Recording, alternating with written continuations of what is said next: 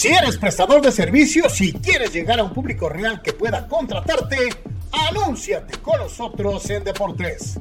Más de 15 mil personas reales mensualmente conocerán tu gama de servicios poniendo tus habilidades al alcance de un público que necesita de tu experiencia y destreza. Contratistas en cualquier ramo, profesionistas, Deportes es la alternativa para ponerte a las órdenes de aquellos que buscan a la persona correcta en la región Tijuana-San Diego, en todo Baja California y en el sur de los Estados Unidos, más todo el alcance de la red mundial de información. Llámanos al 663-116-0970 o Synergy con Edgar Zúñiga al 663-116-8920 y déjanos exponer tu producto o servicio a los muchos aficionados al amplio mundo deportivo. Gana el partido. Anúnciate en Deportes.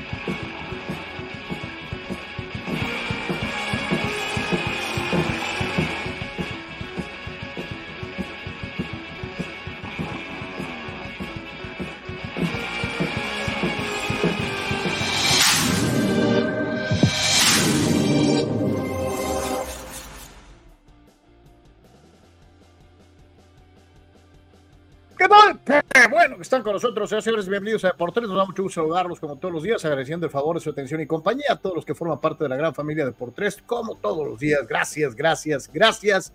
Y desde luego recordándole que es importantísimo contar con su participación a través de todas las vías disponibles y desde luego agradeciendo muchísimo a quienes van más allá del like y del follow y que nos hacen favor de apoyarnos económicamente para mantener eh, solvente este proyecto y que pueda salir sin contratiempos de lunes a viernes en este horario y hasta que se acaban las notas, platicando de lo más destacado en la información deportiva. Como es una costumbre, nuestro agradecimiento para los que nos hacen favor de acompañarnos igualmente en el formato de podcast a través de los eh, diversos canales de audio, empezando con Spotify, Google Podcast, Apple Podcast y el resto, son seis más, de, las, eh, de los portales especializados en el formato de podcast todos los días a partir de las cuatro y media de la tarde.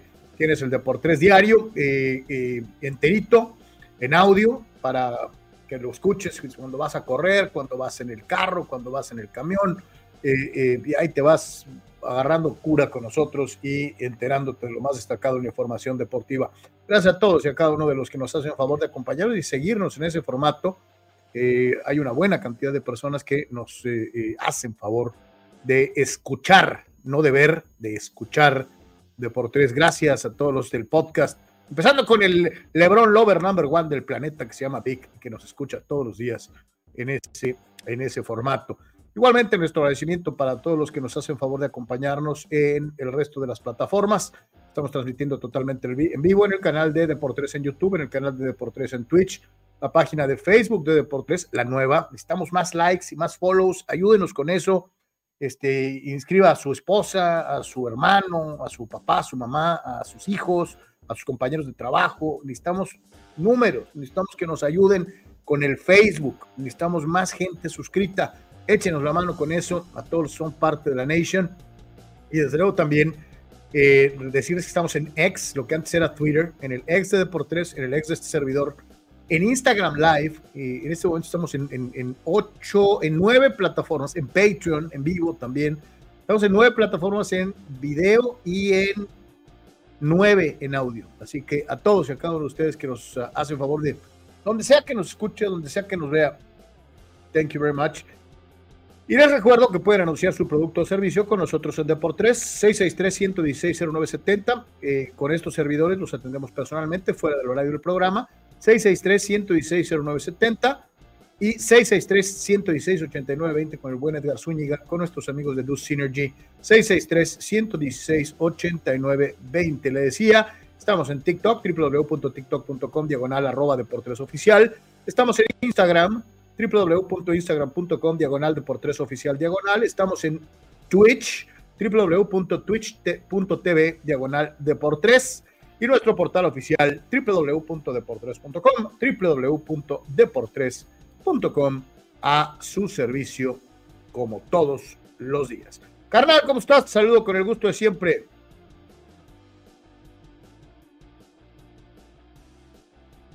Saludos, Carlos, saludos a todos. Eh, un saludo, buen día eh, para todos. Gracias por estar con nosotros. Gracias por su apoyo, que es eh, súper, súper importante para poder seguir aquí adelante charlando de deportes con todos ustedes. Gracias, gracias por estar con nosotros.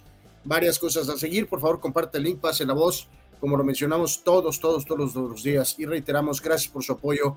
Eso no saben la diferencia que hacen eh, y esperemos que puedan continuar o eh, que regresen a los que de alguna forma eh, tuvieron que separarse al menos a lo mejor por un tiempo. varias cosas a seguir, Carlos, hasta final de la Liga del Pacífico, que parece ya tiene una tendencia definitiva. Este, la NBA, donde los Lakers están jugando también, Carlos, que LeBron no jugó. no jugó.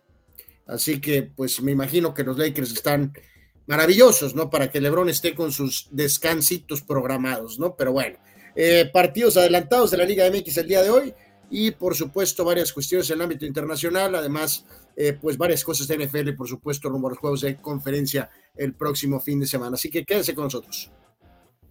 Así es, lo que decía Anor, hemos perdido algunos de los amigos en la membresía de Patreon, este, pero estamos seguros de que tarde que temprano van a regresar. Ahí tiene usted, conozca Patreon, tres planes de apoyo fijo mensual, un plan de apoyo eh, eh, voluntario, www.patreon.com diagonal de por tres, o la opción de depositar en la cuenta eh, de Oxxo, la tarjeta PIN 4217 4700 72 0593 4217 4700 77 0593 les recordamos nosotros no trabajamos para una empresa de radio o de televisión.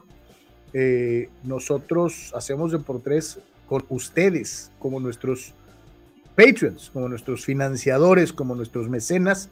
Entonces es importantísimo de veras que nos echen la mano como puedan como puedan no hay cantidad mínima. Este, échenos la mano, échenos la mano para poder mantener abierto este espacio de comunicación eh, con todos ustedes, eh, todos y cada uno de los días. Y abrimos fuego con eh, su participación, que es lo más importante. El primero de hoy fue Dani Pérez Vega, uno de nuestros VIPs. ¿Qué tal? Día más tranquilo en la NBA ayer. Como era de esperarse, los Lakers deslebronizados petardearon contra los Clippers y en el colegial los Aztecs volvieron a la senda del triunfo con Mike Shield presente. Dice rápido lo de Rivers a Box. Desde ayer ya mencionaron ustedes el rumor y rápido se confirmó.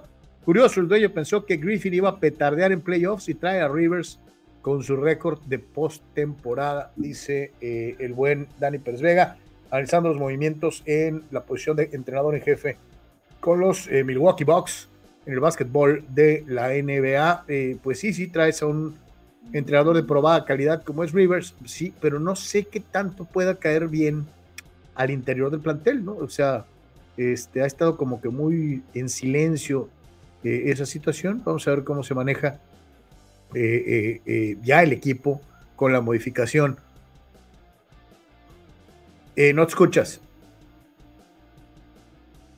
El récord en playoff, el récord en playoff es súper problemático, a pesar de que ya fue campeón una vez con Boston hace mucho, mucho tiempo. Este, entonces, sí, sí fue una decisión que causó mucha sorpresa, verdaderamente. y a pesar del buen perfil que tiene Rivers, sí tiene varias banderas rojas ahí muy, muy, muy altas, ¿no? Muy grandes.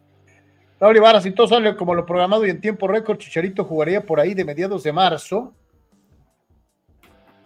Por su edad, su estado físico y su pasado reciente deportivamente es refuerzo. Para mí sí lo es. Sí, el tiempo que esté en la cancha, Javier eh, eh, eh, puede ser un buen refuerzo. El tiempo que esté en la cancha. No sé cuánto tiempo vaya a estar en la cancha, pero para mí sí es un refuerzo. si tomamos en cuenta lo chato que es el ataque de Chivas desde hace un buen rato. Y Javier, con Diego Dreyfus, sin Diego Dreyfus, eh, cuando juega mete goles. ¿Cómo? Como puede. Entonces, este, todavía hace muy poco mete, goles, o sea, mete goles. Y es lo que necesita Chivas. Chivas necesita goles. Este, si son con las pompis, con la, con la nariz o, de espaldas, eso no importa. Este, eh, ya está Ruco, pues sigue metiendo goles. Digo, a lo mejor no arracimos, pero sigue metiendo goles. Entonces, para eso lo estás llevando. Fidel Ortiz dice: Tengo la sospecha de que Iván White es un lamebotas a sueldos de Jerry Jones, ya que le aplaude todas sus decisiones mal tomadas, eh, inclusive la de sobrepagar al becado Dak Prescott. Ah, bueno, pues este, eh, uno de nuestros VIPs, nuestro queridísimo Iván White, tiene fe en su equipo y en su dueño de equipo. Este, a lo mejor sí este, se ha dejado embrujar por, por Dak, este, que creo que cada vez tiene menos posibilidades de que lo defendamos. Es una realidad. A pesar de sus números de MVP. Y este, pero pues Iván le tiene fe, ¿no? Vamos a respetar a Iván el White, que, todavía piensa que Dak puede dar el estirón. Julio Díaz dice: Naranjeros han de ser, uh, ha de ser ha de ser campeón en el Pacífico. Este, sí, A, un, triunfo de ser campeón, ¿no? Sí, sí, sí. A uno, a uno de ser campeón, sí. Exacto.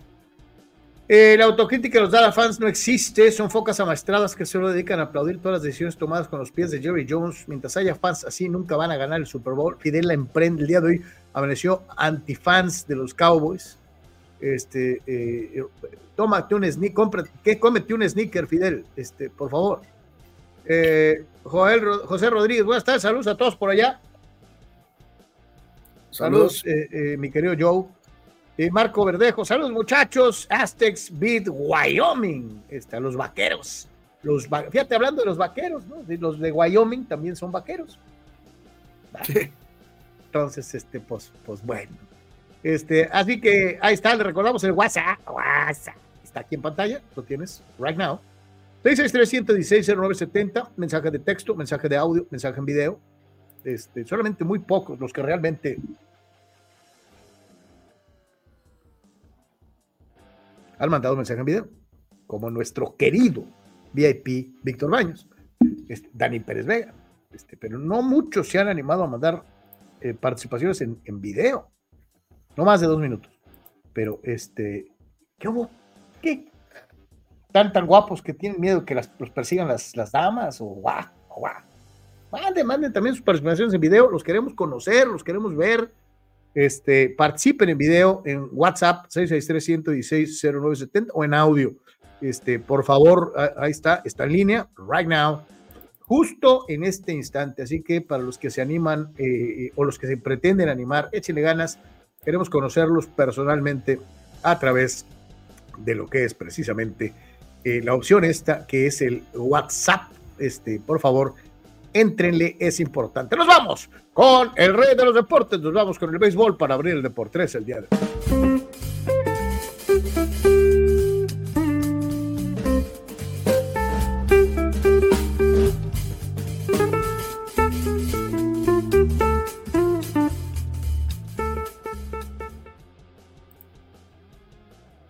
Y tenemos nuevos inmortales en el Salón de la Fama del béisbol. Eh, hay, desde luego, y hay que dejarlo bien claro, eh, diferencias notables entre la manera en la que se realizan las votaciones en el béis a cómo se eh, induce en otros deportes. Así como es muy difícil llegar del colegial directamente a las grandes ligas, así como es muy difícil que alguien tenga real impacto cuando eres un jugador novato, eh, eh, eh, de, primer año, de segundo año, este, y es realmente contado los casos en que esto sucede como aquel inolvidable del nativo de Chihuahua, México, Fernando, el Toro Valenzuela, que tuvo un impacto inmediato, ¿no? Este, pero no todos es así. Entonces, el béisbol es más difícil para llegar a Cooperstown. Es más difícil que llegar a Canton, es más difícil que llegar a Canastota, es más difícil que llegar a, otros salones, o a Pachuca, ¿no? Como el Salón de la Fama del Fútbol Mundial, como en Pachuca, eh, en donde entran a racimos, cabrón, así, pero este, eh, en el ¿no? Es más difícil, pero a veces también se incurren terribles exageraciones. Vamos a ver eh, los que integran esta clase 2024, empezando con un latinoamericano, como es el caso de Adrián Beltré, eh, quien llega al Salón de la Fama, pero Carrerito, siendo total y absolutamente sincero, yo sé que a lo mejor dos que tres me van a decir, no, güey, es que no ponías atención, es que sí, tiene los números, sí, pero ¿no se te hace un pelotero como medio opaco? Eh, eh, siempre, Carlos, te soy sincero, la verdad, nunca estuve en la esquina de Adrián Beltré, nunca, jamás en la vida. Eh, entonces, eh, por eso ayer lo, señalamos, ¿no? Este, pues sí, sí cumple las métricas, pero, pero bueno, también ahí ya ingresa el gusto personal, ¿no? Eh, cuatro veces al juego de estrellas, cinco guantes de oros, cuatro Silver Sluggers, tiene los números de los 3.000 hits plus 3.166 y está muy cerca de 500 home runs, Carlos. Entonces, eh, eh, increíble, ¿no? O sea, los, las métricas ahí están, o sea, eh, no, hay, no hay duda de ello. Eh, pero tienes toda la razón, o sea, híjoles, tengo, tengo severas situaciones de... Y, ahorita... Te voy a hacer una pregunta puntual. ¿Es eso, era, ¿Tienes en la cabeza alguna jugada que diga Adrián Beltré? O sea, un, un tipo, por ejemplo, te voy a dar un nombre, yo me acuerdo de, las capturas que hacía eh, eh, Craig Nettles en, tercera base. O me acuerdo de la personalidad y el gran bateo de Ron Sey, tercera base de los Dodgers. Eh, no tengo recolección de una jugada icónica que me diga, ah, Adrián Beltré. A lo mejor estoy equivocado, te reitero, creo que a lo mejor me faltó verlo más o poner atención, pero, pero no es, no es Mike Schmidt, no, no, no, o sea, eh, no me malinterpreten, ¿eh? este, lo, dijiste con toda eh, justicia, los números ahí están y tienen muy buenos números, los 3.000 hits, este, casi los 500 home runs, este, pero sí como que es más discreto que otros antesalistas que hayamos visto en la historia, ¿no? Sí, aquí, aquí, Carlos, eh, yo creo que, o sea, ok, está en la, temporada, la temporada, la, carrera en temporada regular de, Adrián Beltré, ¿no? Recordar, eh, empezó en los Dodgers y ahí el balance final no fue valorado realmente, o sea, no, no, no, no se cumplieron las expectativas. Después de ahí se fue aseado eh, algo muy breve en Boston y después viene su mejor etapa, curioso, en sus 30, ¿no? Es una situación donde... Sí, un jugador maduro, ¿no? Sí, donde tuvo sus mejores años eh, eh, a partir del tema de Texas, entre los 32 y los 36, 37 años. Curioso que ahí es donde se da más su rendimiento, ¿no? Termina con 8 años en Texas, 7 en Dodgers, donde el balance al final fue corto, reitero, cinco en Seattle y solamente una temporada con los eh, Red Sox, ¿no? Entonces, eh, y en el tema de la postemporada, Carlos, que es algo importante hablando de ese momento, y fíjate que digo, depende de, la memoria de cada uno de nosotros eh, y, de cierta simpatía. O sea, por ejemplo, tú mencionas tanto lo del 81 y aquellos momentos de, los Yankees, Dodgers y este, el peso de las organizaciones, ¿no? Porque en el caso de, Adrián Beltré juega siete series de playoff. Eh, en este caso tiene una con los eh, eh, Dodgers, donde en 2004, y luego todo se concentra a 2011 con Texas, que fue eh, donde finalmente llegaron, eh, una de estas participaciones en Serie Mundial, donde finalmente cayeron en siete juegos contra San Luis en aquella dramática eh, serie, aunque gris, Carlos, ¿no? gris, porque es la verdad, o sea, esos, ese periodo de, de, esas series, por, por, o sea, increíblemente ahorita... yo sé que habrá gente que diga grises sus pensamientos, o sea, o sea, a lo mejor hay gente que no está de acuerdo, pero estamos hablando desde nuestras memorias, desde nuestras comparaciones con otros jugadores en la posición, ¿no? Sí, o sea, eh, recordar, ¿no? O sea, los, los Texas Rangers pierden la Serie Mundial del 2010 4 a 1 contra San Francisco de, de Bochi y luego pierden contra San Luis en 2011 4 a 3 eh, bajo la dirección de, de, Ron Washington, ¿no? Pero a lo que voy es que el, momento de Beltré, Carlos, más importante, eh, pues es precisamente en, ese lapso, ¿no? Tuvo en, lo que fue la, la, eh, la, la, definición de lo que fue en este caso la serie divisional con Texas, tuvo tres cuadrangulares y cuatro impulsadas totales, ¿no? En los, en los, en los partidos. o sea, ahí tiene una buena producción y en la Serie Mundial tuvo dos home runs y tres impulsadas.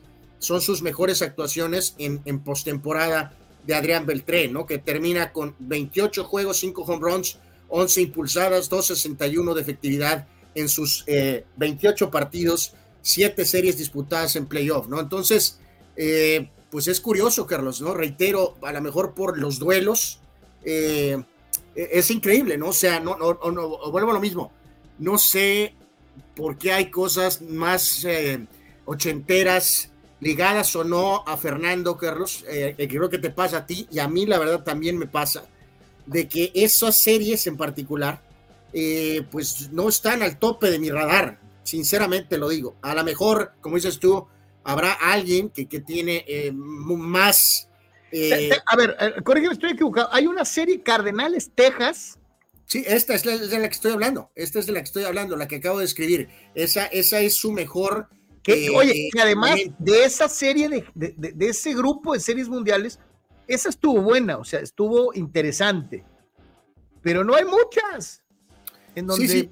Por eso, por eso, ahorita di los números detallados, ¿no? De lo que son los, juegos. Eh, y en este sentido, pues al menos en nuestra percepción, insisto, a lo mejor algunos tienen más fresco esto por edad, por, por diferentes situaciones, pero todo lo estoy ligando a lo de Beltré, Carlos. Entonces tiene esa buena postemporada de 2011, eh, tiene la longevidad y tiene los números, tiene las métricas, sin embargo, eh, híjoles. Eh, Adrián, Beltré le tocó una época muy gris en Dodgers. Para mí era un tipo Robinson Cano, que para muchos es una superestrella, pero para mí nunca lo fue. Abraham buena comparación, buena comparación. Pues sí, eh, por, el, peso yankee, increíblemente sí se generó una situación eh, de superestrella para Robinson Cano, sí puso algunos números, pero el, el, como el, uniforme lo catapultó a un estatus superior al que realmente tenía. Y, reitero, Adrián Beltré, sorry, o sea, no, no, no encuentro la conexión, Carlos. O sea, ¿Es un Hall of Famer? Sí, sí lo es, porque tiene la longevidad y los números. Sin embargo, no, pues no, no me, no me, no me. No es, el Hall of Famer más brillante que te puedas acordar. Así es. y dice Víctor, Beltré con los Dodgers, creo que fueron dos años muy buenos y otros regulares. Con Marineros no pasó nada. Y con Texas fue su mejor corrida. Era un tremendo guante, eso sí. Pero llegó a los 3.000 hits, ¿no? Este, lo que menciona Víctor Baños en su análisis de Adrián Beltré. Y eh, fíjense lo que son las cosas, y aquí sí voy a caer en una cuestión tal vez total y absolutamente generacional. Eh, Todd Helton es un, es un jugadorazo, o sea, es un jugadorazo, no tengo duda de ello, pero eh, también llega al Salón de la Fama, se une a Larry Walker como el, segundo Rocky de Colorado en la historia de esta, de esta joven franquicia en ser inducido a, al, salón, al Salón de la Fama. Eh, pero tampoco es, desde mi punto de vista, eh, o sea, no, lo siento como a otros peloteros de la franela de los Rockies, ¿no? Algunos van a decir, este, no, bueno, pero es que este tiene los números, ¿no? Este, los otros no los tuvieron. Y te hablo de los, eh, de los, de los prototipos de los bombarderos de la calle Blake, ¿no? Te hablo de, de, eh, de Dante Bichet, te hablo de, de, Vinicio Castilla, te hablo de una serie de peloteros, del mismísimo Larry Walker, ¿no? ¿O será que aquel equipo de los Rockies que, que yo estoy mencionando es el que más, más me gustaba ver eh, y le perdí tal vez un poquito la pista o no seguí tanto, no se me hacía tan espectacular el equipo de Colorado que, que le tocó encabezar a Helton, ¿no? Este, eh, los números de, de, Helton son extraordinarios, son muy buenos. Eh, eh, eh, para muchos es el mejor Rocky de Colorado en la historia. Ya hemos polemizado alguna vez. A mí me gusta más Larry Walker. Pero, este, pues bueno, creo que un poquito más justificado lo de Helton que lo de Beltré. ¿O cómo ves? Sí, híjoles, yo, yo, yo, yo la verdad sí tengo también detalles con Helton, Carlos, ¿no? La verdad, este, en este caso, Helton ya empezó su etapa mm, cuando entró en la parte final eh, aquel grupo, ¿no? Eh, obviamente recordamos a, Larry Walker que sí logró ingresar al, Salón de la Fama, entonces ahora también, también lo hace eh, Helton, ¿no? Este, sí, pelotero, pelotero, no tengo duda, Carlos, o como un mortal aficionado, no tengo duda de que Larry Walker es un Hall of Famer. No, no tengo la menor duda. yo, de hecho, yo cuando no estaba, yo lo peleaba. Yo decía, ¿por qué no está Larry Walker, no? Entonces, eh, y en el caso de Helton, eh, pues, eh, híjole, sí lo, sí lo tengo, ¿no? Cinco veces al juego de estrellas, cuatro veces Silver Slugger, también con muy buen guante, tres veces ganador de, de esa distinción, 369 home runs, o sea, lejos de los 500, average de 316 y un 953. Fíjate, estaba chequeando ahorita, digo, el WAR eh, podrá ser criticado, pero sí es una estadística que es, absolutamente, eh, pues, clara, clara, porque evalúa eh, el, completo de la carrera, Carlos, ¿no? Esa es la realidad. en el caso del gato Galarraga, por ejemplo, tuvo 8.096 turnos, eh, Todd Helton tuvo 7.900. Ah, no, le estoy imitando al gato Galarraga y su movimiento en la caja de bateo. Eh, pues eso parece el Jelly Donut, pero bueno. No, el otro es así. Eh, híjoles, triple Jelly Donut. Este, el gato terminó con 400, 399 home runs. 399 home runs. estás hablando de otro de, de, la generación que yo te mencionaba, ¿no? El gato, Bichet, Vinicio, Walker, ahí están, los, están los bombarderos de la calle Lake, ¿no? O sea, eh, te digo, batea para 2.88, su WAR es de 31 en el colectivo total de carrera. Y en el caso particular de Vinicio, por ejemplo, Carlos, eh, con los 320 home runs, eh, el WAR de Vinicio es 19.4, Carlos. y el, el WAR de Todd Helton es 61.8. O sea, eh, por eso les digo, si hay un montón de, categorías modernas, Carlos, pero el WAR es, es muy claro, eh, porque sí te toma en cuenta todo, ¿no? Larry Walker, su carrera, el WAR de Larry Walker fue 72.7, Carlos, con 383 home runs y 313 de average. Eh, entonces. Oye, que 303 es mucho más que respetable, ¿no? O sea, pero, pero fíjate, o sea, hay, ciertas similitudes, Carlos. O sea, aquí entre. Eh, entre Helton. y Walker, ¿no? 369 home runs de Helton, 316 de average.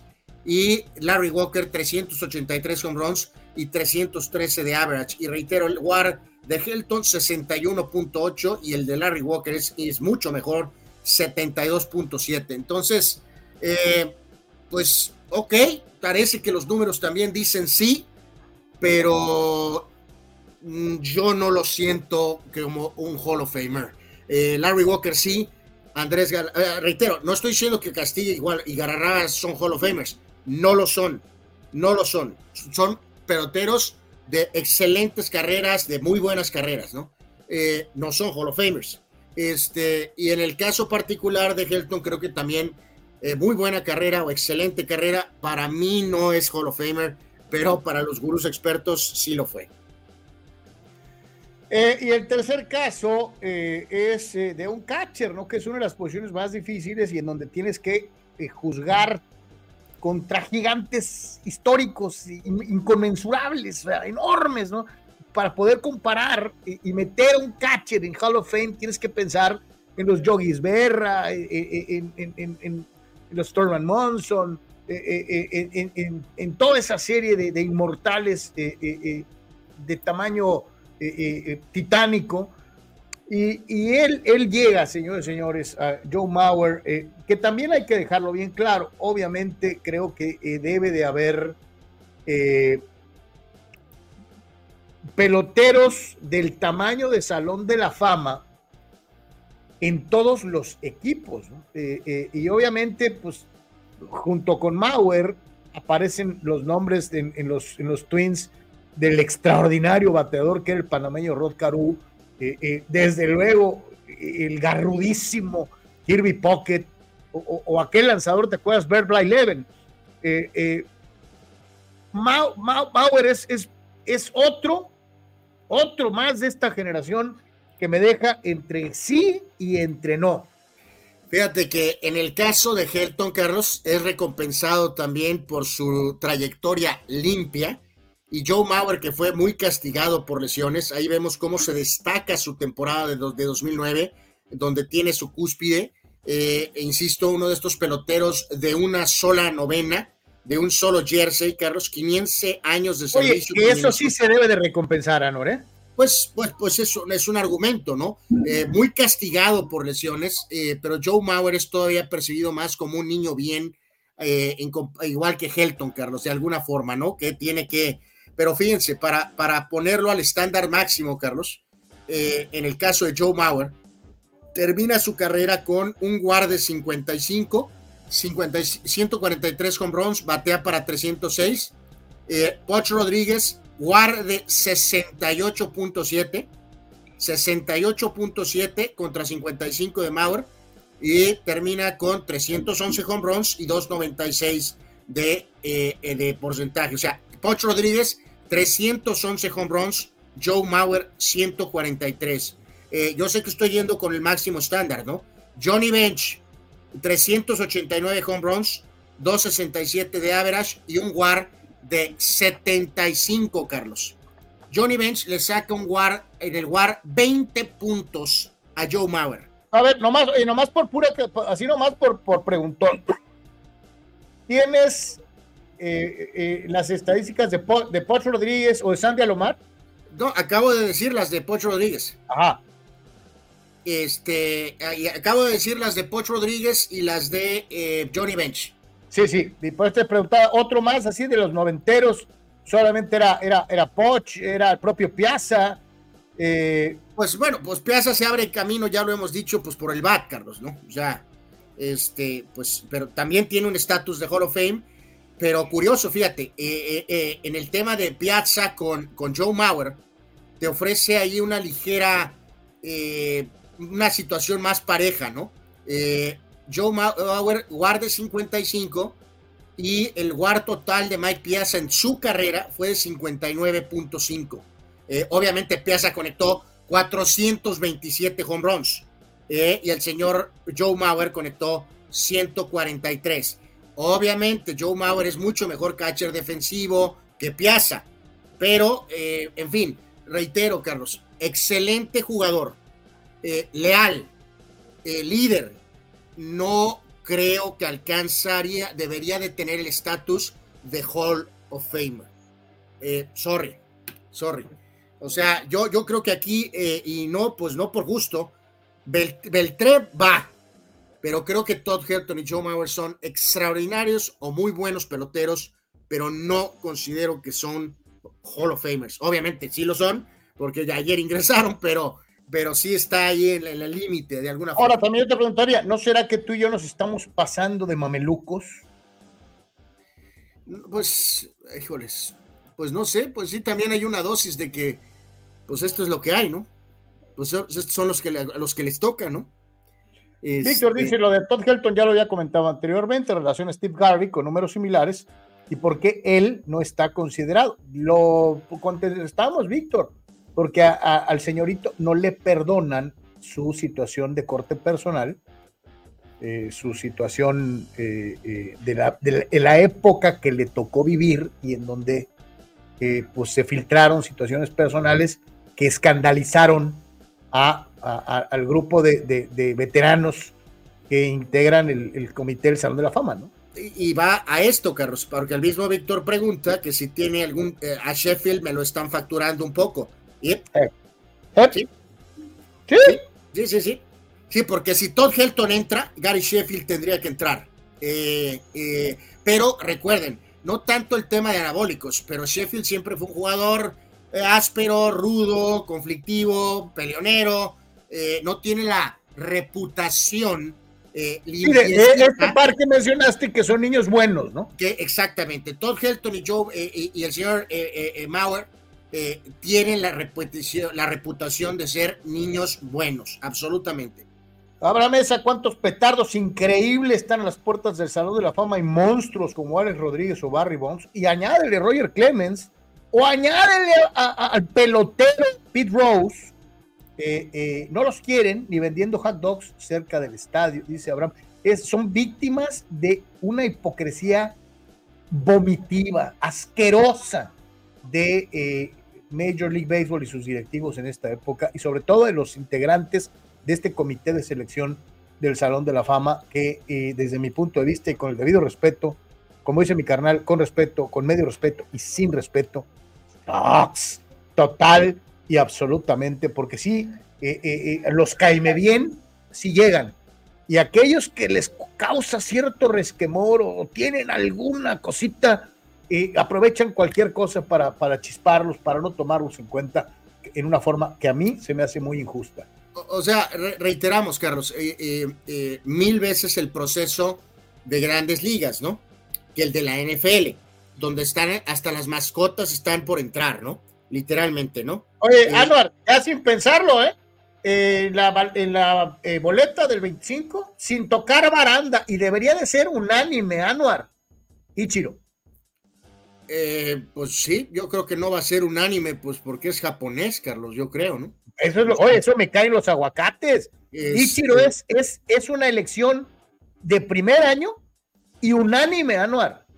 Sí, aquí va a estar sabrosa un poquito la polémica, Carlos. Hay nombres de, abajo hacia arriba, eh, desde Russell Martin, aquel catcher, Adam Jones, Melky Cabrera, Ben Sobris, eh, Troy Tulowitzki, que no, no, no, le va a dar por la cuestión de sus lesiones, Hanley Ramírez, Dustin Pedroya, buen jugador, pero obviamente no es Hall of Famer, Dustin Pedroya, Ian Kinsler, eh, para mí, Félix, el autonombrado Rey Hernández, excelente pitcher pero Félix Hernández no es un Hall of Famer y a lo mejor lo hacen Hall of Famer a Félix Hernández. Para mí no lo es. Curtis Granderson, excelente pelotero, longevo, no es un Hall of Famer. Eh, yo creo que se bate, claro que sí es Hall of Famer, y obviamente Ichiro Carlos, pues prácticamente es, como dices, debería ser unánime, ¿no? Entonces, de estos nombres, Suzuki y Sebatia deben de entrar, y en el caso particular de Félix Hernández, creo que a lo mejor lo impulsan a entrar. Eh, esto de lo que serán elegibles para el 2025 al Salón de la Fama. Y pues del lado derecho vemos a los peloteros dominicanos, ¿no? Eh, desde Big Papi, Pedro, Marichal, Vladimir Guerrero y ahora Adrián Beltré. Y ahí, Carlos, no sé si compartes, creo que magnifica el problema con Adrián Beltré, ¿no? Porque nadie duda de Marichal, aunque no lo soporto, no puedo dudar absolutamente de Pedro Nadie duda nada de David Ortiz, ni tampoco de Vladimir Guerrero, Carlos. Absolutamente nadie duda que son Hall of Famers. Y, Oye, carnal, y que va a ser muy curioso ver, si sigue como va, de que veas a los dos Vladimir Guerrero en Salón de la Fama. ¿eh? Pues se necesita ponerse las pilas el señor este, Junior Carlos, ¿no? Necesita eh, ponerse las pilas. el padre era increíble y de acuerdo con lo que dices. No tengo dudas de Marichal, de Vladi, de, de, Papi, eh, eh, obviamente de Pedro. Este a, ver, creo que hubo una confusión aquí, mi querido Octavio, saludos. Absolutamente. Pedro Martínez, claro que es Hall of Famer. Una cosa es que yo no lo soporto, Anuar eh, por el tema Yankees, soldadito Don Zimmer, pero eso no significa que no sea Hall of Famer. Claro que Pedro Martínez. Y además es un comentarista muy chistoso y divertido. A mí se me hace un pésimo comentarista, pero eh, eh, eso no tiene nada que ver. Pedro, claro que es Hall of Famer, absolutamente. Dice Octavio González, bueno, Barry, Barrigón y Alex Rodríguez tienen cosas, colas que les pisen por el uso de dulces, pero Pedrito eh, Rosado, Pete Rose, por la cuestión de las apuestas, Octavio, eh, eh, que es comprobado y es algo cierto. Ah, ok, entonces a, lo mejor Pedrito por Pete se refería a Rose, Carlos. Sí, así es. Ok, bueno, pues Carlos ya lo ha dicho y pues bueno. Oye, Octavio, pero es que le pusieron Pedrito Rosado, es Pedro Rosas. Pues algo así. dejémosla en Pete Rose. Carlos siempre ha propuesto, Octavio, que eh, Pete Rose sí ingrese al Salón de la Fama, eh, que su placa esté ahí, obviamente eh, sin ningún tipo de, ah, de, ceremonias ni nada, y obviamente jamás en la vida puede trabajar en grandes ligas, ni de coach de banca, ni de scout, ni de manager, ni de vaporrista, ni de mascota, ni de analista, pero sí debería de estar en el Salón de la Fama. Eh, Carlos ha mencionado esto ya por muchos años y eh, pues digo, no de manera ferviente, pero lo, lo apoyo, pues. O sea, sí al Salón de la Fama, evidentemente. Sí, oye, que no lo, dejen entrar, que no lo dejen entrar a los estadios, o sea, pero merecería el pelotero ser reconocido como un fuera de serie con su placa en el Salón de la Fama. Es que, Carlos, todavía, o sea, no es, no es eh, eh, Todd Helton o Joe Mauer. O sea, Pete Rose es doble o triple Hall of Famer. Pues. O sea, no hay duda. Es, una, es uno de los mejores peloteros de todos los tiempos. Entonces, después en su vida personal, si cometió el error de las apuestas, cometió el error de las apuestas, perfecto. Está suspendido de, por vida del béisbol. Pero eso no tendría nada que ver con que esté su plaquita en el Salón de la Fama. Si le quieres poner ahí un asterisco abajo que diga que el señor está suspendido de por vida de actividades ah, relacionadas a grandes ligas, pónselo. Pero su carrera es su carrera. ¿Sabes qué es lo más curioso de todo? Que cuando se mueran lo van a poner y la pregunta es, qué cabrón? O sea, de mí te acuerdas. De mí te acuerdas. Como Nostradamus dice, el chef creo que no entra porque les tiró, les tiró shit a la liga en su momento, dice Nostradamus. ¿Sí? Sí, sí. Sí, sí, sí, sí. Sí, sí, es la verdad. O sea, y esta, esta, ya no tiene ni caso en alegar porque vamos a caer en los números, esto, aquello, pero volvemos a lo mismo, en esta era del béisbol en donde entran tipos que no tienen tal vez los números, pero que tienen una bendición que es ser gabachos, cabrón. Entonces por eso los ponen, porque son gabachos, o son dominicanos, o son puertorriqueños. Este, eh, eh, Fidel, eh, sí, otro vetado de Cooperstown es el toro, porque les cae gordo. Pues no sé si les caiga gordo, pero como no le dan los números, pues dicen, pero no toman en cuenta todo lo demás, ¿no? Todo lo demás que podría pues eh, tener Fernando. O sea, hay que decirlo, Fernando es amado por Major League Baseball. Fernando es amado por Major League Baseball. Eh, pero no ha detonado en poder. Ahora, sí se dio un pasito rumbo a esto con lo del número retirado en, en Dodger Stadium a la mejor a futuro, a la mejor a pues, futuro con los famosos votos de, del Comité de Veteranos Anor. A la mejor alguna vez. una semillita que se sembró, Carlos, tal vez, pero eh, los Dodgers también ya se habían tardado en eso, ¿cuánto tiempo? O sea. Dice Víctor, ah, si te quedas atrapado en un elevador por horas con Pedro Martínez y con Messi, ¿con quién platicarías? No, pues en el elevador yo creo que eh, no les quedaría de otra a ellos hasta tener que platicar conmigo, ¿no? Este, eh, pero vamos a decir que me voy a inclinar por el Mesías del fútbol, eh, mi querido Víctor. Este, me, inclinaría por el Mesías. Dice, dice Rule ¿cuál de todos los Hall of Fames es más persinado? El de Major League Baseball, el de NFL, el de NBA o, el, o, el, o el del rock. En el rock meten a Juan Pérez, cabrón. O sea, también el Salón de la Fama del Rock en Cleveland e, es un chiste, es, es, es una vacilada. O sea, hay, hay, gente que ni toca rock y ahí está. O sea, este. Eh, y, y, y, qué pena, ¿eh, Carlos? Que, que, que, que, sea ese relajo, ¿eh? La verdad, ¿no? De alguna forma, a pesar del buen esfuerzo de la gente de Pachuca, eh, es increíble que el soccer no tiene bien estructurado eh, esa situación desde la parte superior. Y en el mundo de la música es increíble, eh, es música, o, o, o, en este caso, o sea, dice rock and roll, pero, pero, mm, o sea, tendría que ser, tendría que ser diferente, tendría que ser diferente. Está, está muy mal hecho, este, muy bonitos esfuerzos, extraordinarios conciertos, pero hay un montón de, de, raza que ni toca rock y está en el Salón de la Fama del Rock, ¿no? O sea, pero bueno. Y la más persinada es, Major League Baseball. La más persinada es Major League Baseball. En la NBA y en la NFL entra hasta el perro, cabrón. O sea, este. Eh, eh, así que bueno, pues ahí está, ahí está Hall of Fame 2024 y va a ser una fiesta. Espero que no vayan a salir con una babosada estos señores y que eh, Ichiro alcanzó el 70% de los votos, una babosada así. Eh, o sea, si hay un pelotero que merecería unánime, cabrón, unánime en primer año, es él.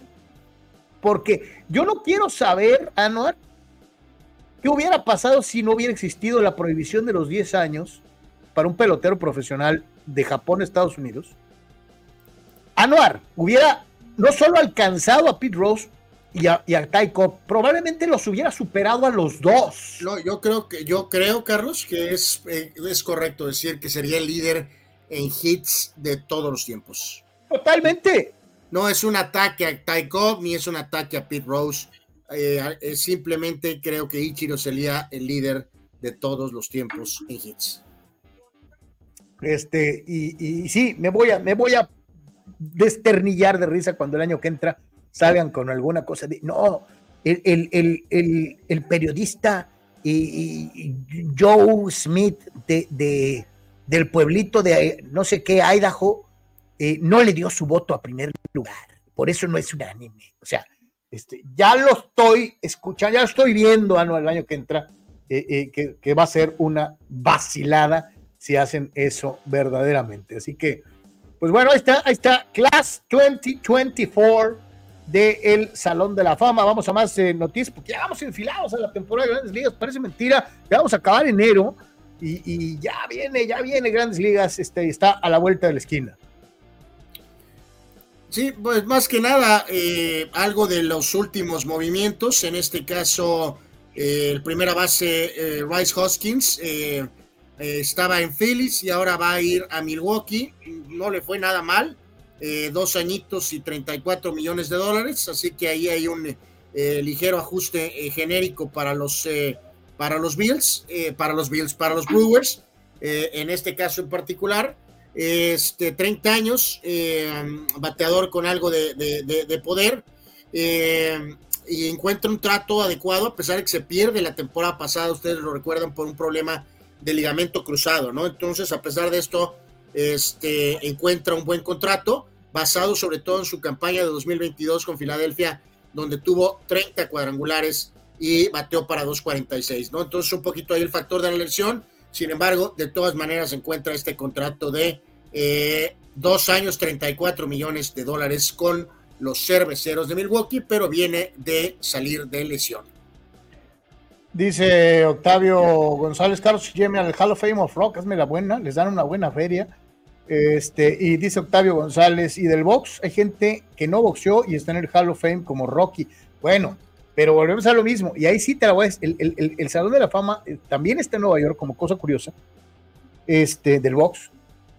Pero yo sí te digo algo, el personaje creado por Stallone le dio un impulso al boxeo brutal, brutal. Sí, sí, a nivel sí, pues internacional. Es, es la cuestión de contribución, ¿no, Carlos? O sea, entonces, eh, Octavio, eh, eh, Rocky Balboa, el personaje, desde luego que merece estar en el Salón de la Fama, aunque no haya existido, ¿no? Este, es, es, es fundamental para un boom en el deporte a nivel internacional, que gente que ni sabía de boxeo medio se interesara en el boxeo. Este, el personaje es legendario, Entonces sí merece estar en el Salón de la Fama, aunque no haya existido jamás. Dice Mastramos, no, sí, que hay una confusión, mi querido Mark. La regla de los 10 años es una forma de proteger a sus jugadores eh, eh, porque la Major League Baseball sabía que había mejores jugadores fuera de Major League Baseball. Acuérdate que la regla la impone la liga nipona, ¿no? Para proteger a sus propios jugadores de que se les, de que hubiera una desbandada masiva japonesa de talento rumbo a los Estados Unidos, ¿no? Entonces ellos decían, no, mijo, ¿quieres ir a Estados Unidos? ¿Quieres ir a donde quieras? Sí, pero tienes que cumplir con tus 10 años de servicio. Y entonces, este, si no, uy, hubiéramos visto un montón de peloteros como pasó con Otani, este, eh, eh, llegando a jugar eh, en los Estados Unidos mucho antes. Abraham Mesa dice, Juan Soto será el base por bolas líder de todos los tiempos y tendrá que entrar en forma unánime.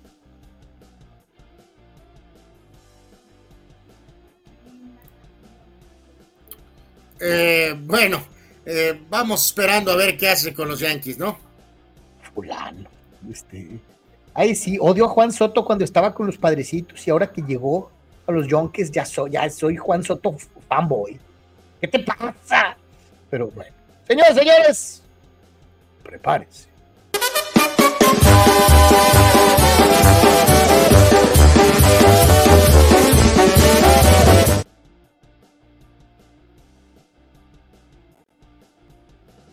Anuar los naranjebrios de Hermosillo están a un pasito, a un pasito de representar a México en eh, la Serie del Caribe. Eh, sí, es correcto, eh, Carlos. victoria, cuatro carreras a tres, con Atondo marcando la diferencia. Y de esta manera, entonces, pues puede ser que hasta saquen la escoba.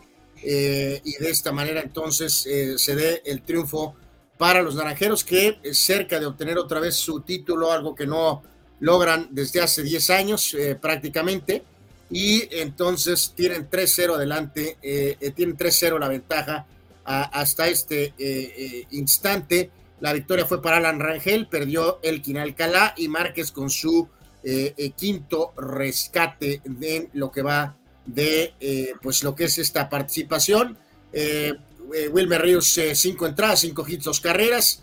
Eh, y en este caso en particular, reitero, eh, eh, a pesar de que Mazatlán empezó ganando, anotaron dos carreras en el primer inning, pero después Hermosillo trabajó el partido, dos carreras en la tercera, una más en la quinta y la decisiva en la novena entrada para ganar 4 a 3, 10 imparables sin error para Naranjeros y Mazatlán con tres carreras, ocho hits y dos pecados en lo que fue este partido. Así que pues parece que habrá celebración en Hermosillo, Carlos.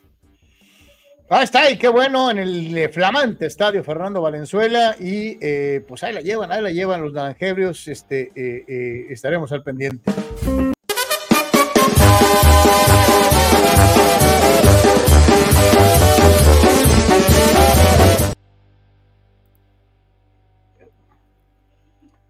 Anuar, ¿no disfrutas la gran entrada?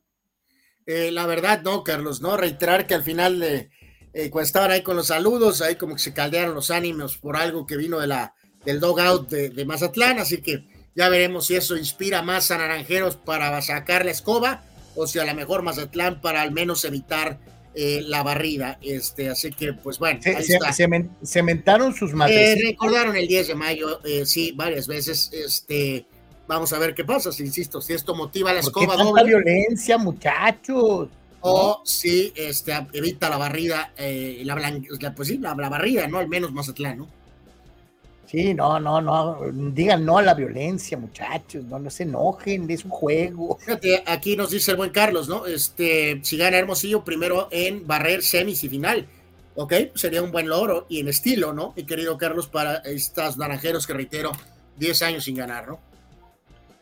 Así que bueno, pues ahí está, señores, señores, eh, eh, lo que sucede en el mundo del eh, deporte del, del, palo y las bolas, del base match, el rey de los deportes.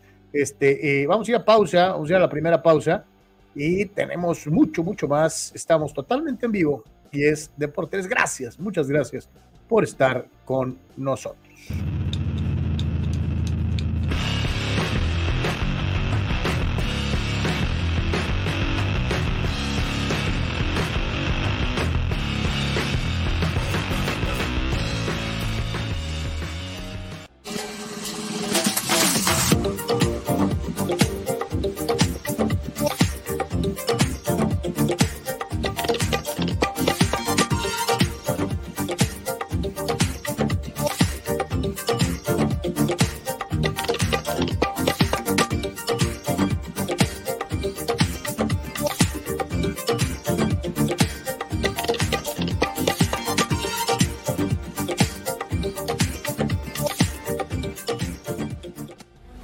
Notizona MX. Conoce la información de primera mano. Periodistas con años de trayectoria y credibilidad. Alta calidad de producción. Entrevistas exclusivas. Transmisiones en vivo con gráficos integrados. Multiplataforma digital. Notizona MX. La conversación es contigo.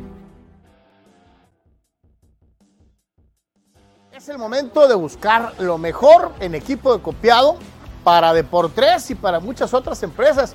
Hola, mi querida Sonia, ¿cómo estás? Hola, Carlos, buenos días, ¿cómo están? ¿Cómo Bienvenidos. estás? Sonia, gracias por recibirme porque estamos buscando el mejor lugar para encontrar copiadoras, escáneres y todo lo necesario para que mi oficina sea la mejor aquí en Tijuana y en Baja California. Perfecto, has llegado al lugar indicado. Estamos en sistemas de copiado digitales de Baja California, Así es. SCD. Así es. ¿Vamos? Vamos. Vamos. Híjole, Sonia, de veras dijiste que tenían equipo para todas las oficinas. Así es, nosotros podemos apoyar tanto una pequeña oficina como una empresa con sus grandes capacidades. Y no va, a quedar, no va a quedar con las ganas de preguntar. Y si mi oficina es pequeñita, a lo mejor me da pena y pienso que no puedo pagar. Hay para todos los gustos y precios, ¿no? Claro que sí, nosotros podemos apoyar con un arrendamiento mensual, este, también con precio por imagen. Depende de la capacidad que estén procesando, nos podemos ajustar. O sea que, amigo, ¿qué estás esperando? Todo en SCD es al alcance de tus capacidades en copiado, escaneo y lo que necesites. Así.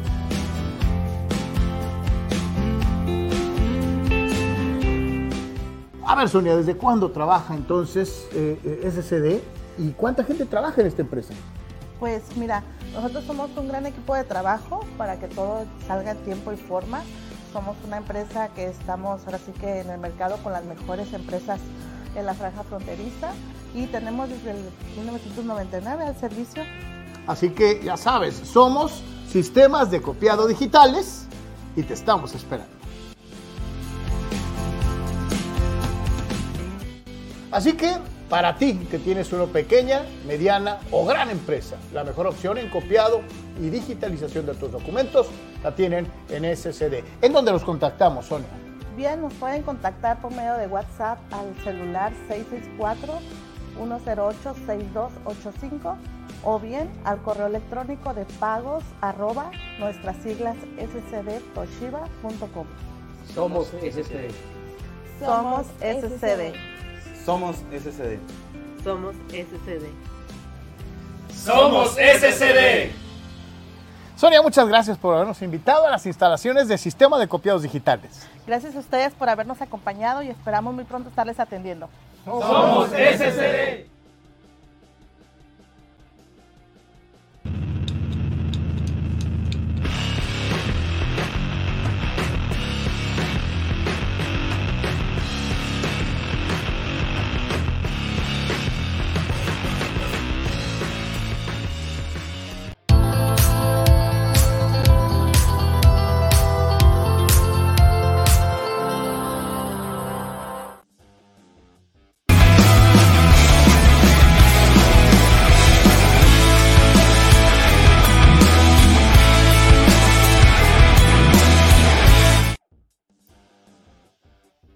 Vámonos al mundo del chútale, vamos al mundo del fútbol, eh, en donde, bueno, pues hay varias eh, noticias interesantes para platicar con todos ustedes. Gracias por seguir con nosotros. Y desde luego, primero que nada, el regreso de el hijo pródigo, después de una amplia eh, trayectoria jugando en diferentes países del mundo, vistiendo camisetas de el tamaño y prosapia del Manchester United, del Real Madrid, pues será el regreso de Javier Hernández, el Chicharito, eh, a las Chivas Rayas del Guadalajara, en algo que se había venido comentando reiteradamente y que eh, cristaliza finalmente en eh, la esperanza de los aficionados al rebaño de que Chicharito eh, traiga el gol que tanta falta le hace al equipo del Guadalajara para ser competitivo, desde luego, y veía a algunos de estos amigos de TikTok que hacen análisis futbolero, eh, muchos de ellos este, hablaban, de, sobre todo los que le van a Chivas, de que eh, eh, Javier y que eh, él tiene las posibilidades de meter los goles que no han metido todos los centros delanteros que llegaron a usar los, los técnicos anteriores este, y que han desfilado por el banquillo de Chivas. Desde que se fue Puligol, el equipo de Guadalajara adolece de esta circunstancia de no contar con un goleador de cepa, alguien que pueda marcar diferencia y meter los goles ante un equipo que sí crea llegada, porque es cierto, Guadalajara tiene el balón, Guadalajara empuja, Guadalajara va para adelante, pero no tiene quien la meta, ¿no? Este, eh, el regreso de Macías ha sido pues venturoso dentro de lo que cabe, pero pues la situación sigue siendo la misma. Eh, Chivas, sobre todo en el partido contra Tigres, nos volvió a mostrar que tiene la capacidad futbolística, sobre todo en el primer tiempo, de inquietar a rivales supuestamente de mayor peso específico, pero sigue careciendo de contundencia. Es un equipo que no mete los goles en la cantidad que debiera ser. Eh, Chivas le peleó a Tigres en casa, eh, pero la realidad es que eh, poco, nada que escribir a, casa. Jugó el JJ, no hubo gol, se quedaron en ceros. Y ahí está. Yo pregunto, Anuar, ¿pesa más el equipaje de Javier o su historia como, como goleador?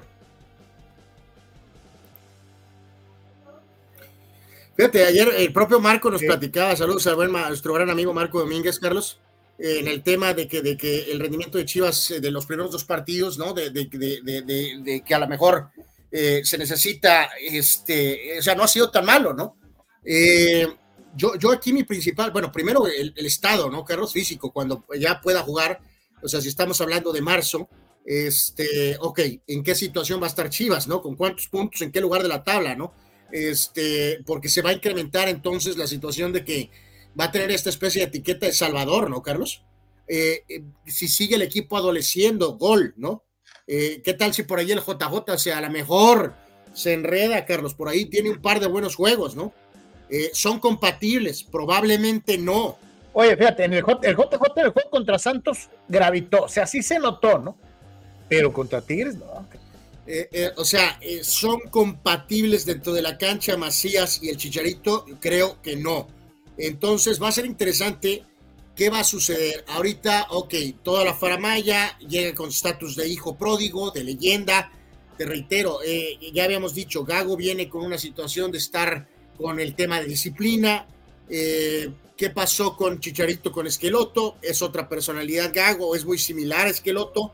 No estoy muy seguro, eh, pero hay varias dinámicas que nos van a hacer, pues todavía hasta que llegue el día del debut, Carlos, de ver qué, qué onda, ¿no? Porque pone que el equipo saque resultados, pero sigue adoleciendo el gol, eh, que es muy probable que ese va a ser el escenario. Se va a mantener esa situación de que algunos eh, radicales aficionados y algunos elementos de prensa van a salir con que es el Salvador, ¿no? Van a decir que Chicharito va a meter tres goles por partido. O sea, y eh, no, si es un goleador, va a meter goles siempre hasta el final de su carrera pero también hay que moderar expectativas un poco, ¿no? Entonces, eh, Chivas necesitaba el reflector, Chivas necesitaba dar un golpe mediático, Carlos.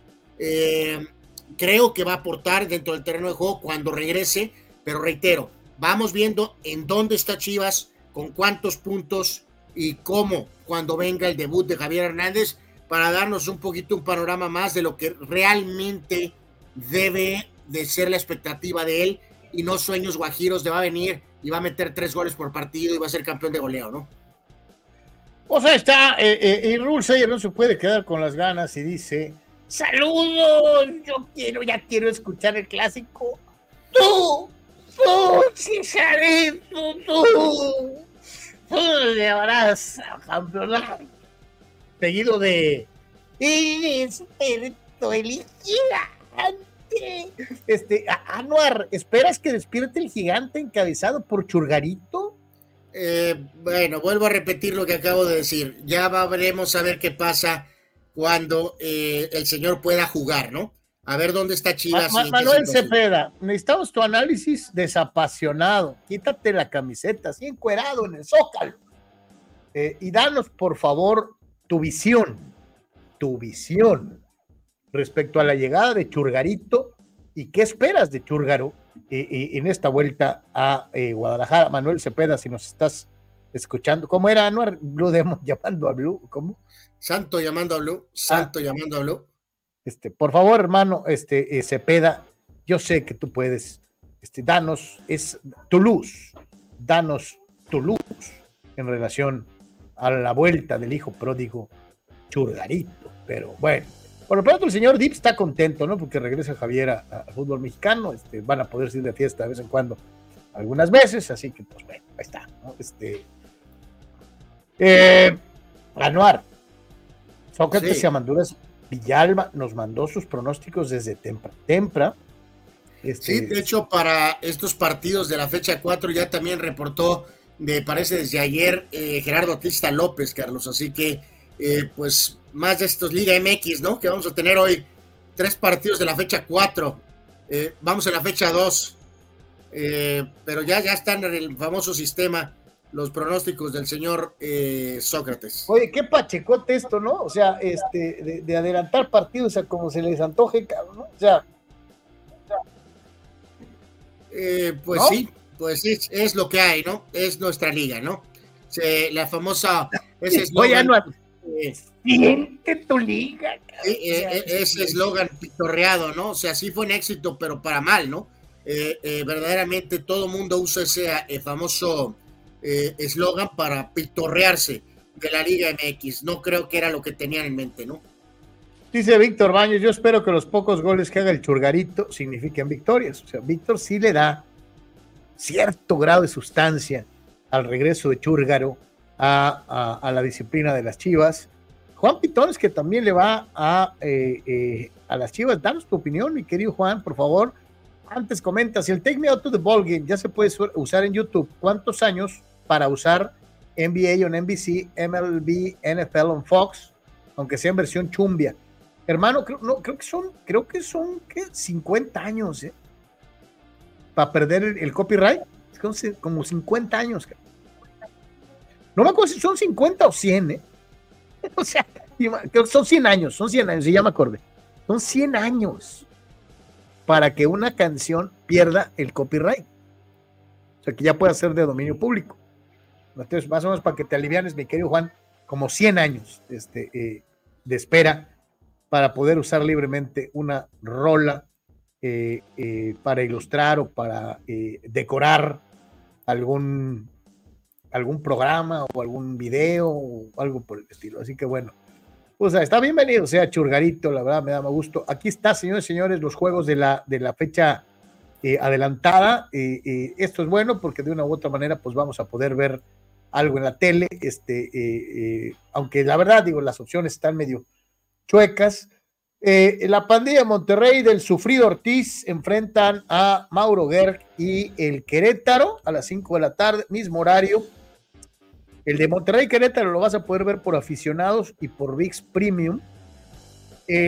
a la misma hora, 5 horas, 5, 5 de la tarde, San Luis estará enfrentando a Tigres. Lo puedes ver en ESPN o en Star Plus. San Luis anda bien, cerró bien, eh, y Tigres es el subcampeón y se ha visto como Tigres.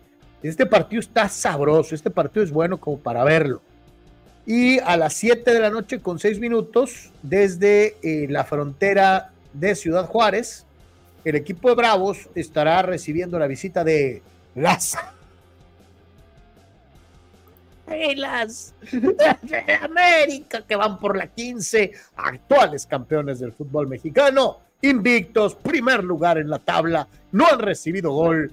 Este, eh, a ver qué puede hacer Juárez, que hay que recordar, Juárez el año pasado le puso el cascabel al Águila eh, y les ganó, les ganó el primer juego de la temporada, o sea, la llegada de Jardini para dirigir a la América y finalmente llevarlos al título empezó con un partido perdido contra Juárez en el mismísimo estadio Azteca. A ver si Juárez tiene lo necesario para repetir la dosis. En aquel entonces acabó Juárez con una racha como de, como de 15 partidos sin perder seguidos del América en el Azteca eh, ahora Juárez, si le gana al América, podría acabar con una racha que van como dos años que América no pierde de visita. Entonces, este, eh, ahí está, ahí está. Este es el, menú para el día, eh, para el día de hoy. Estás, dice Sócrates y Amanduras, yo espero una gran temporada de Churgarito, pero como dueño en la Kings League. Wow. Wow. Eh, va, pues eh, en el rebaño están esperando eh, algunos goles. Dice Víctor Baños, entonces la música clásica ya es de dominio público. Mucha de la música clásica es de dominio público, la mayoría. Por ejemplo, compositores de, de gran envergadura como Mozart o como Beethoven ya son de dominio público.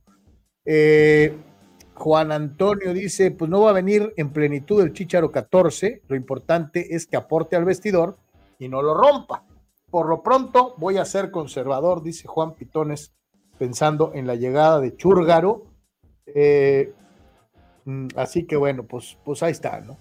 Eh, Anuar, Monterrey le va a ganar a Querétaro 3 a 1. 3 a 1. Sí va a meter golecito Querétaro, ese es mi pronóstico. Monterrey 3, Querétaro 1.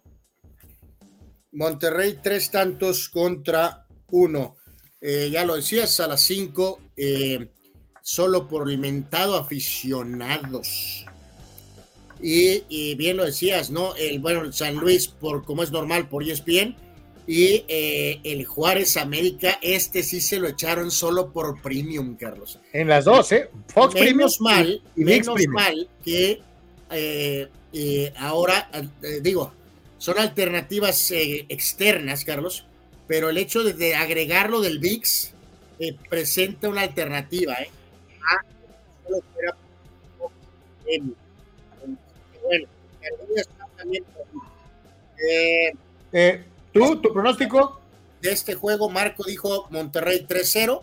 Manny Manny Cepedex dio victoria de Rayados 1 a 0.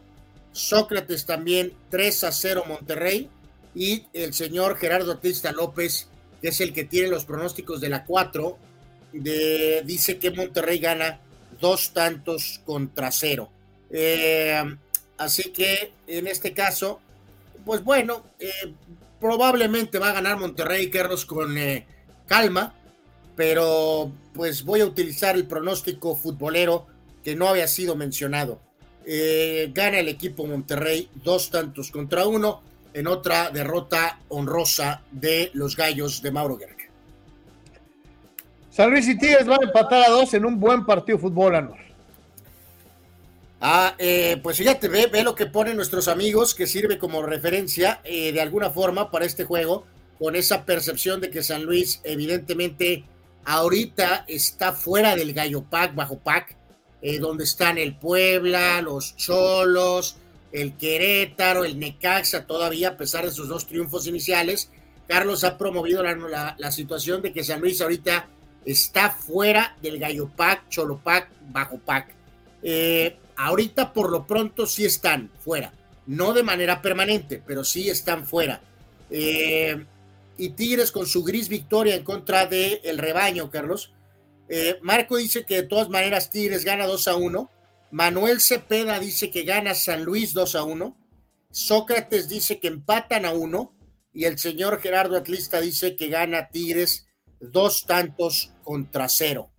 Eh, yo me voy a ir aquí también, Carlos. Eh, nos vamos a subir a la San Luis Neta. Ok. Eh, más como deseo, probablemente esto a lo mejor es más un empate o tal vez triunfo Tigre, pero me voy a ir con eh, la victoria del equipo San Luis 1 a 0, Carlos. 1 a 0 gana San Luis a Tigres.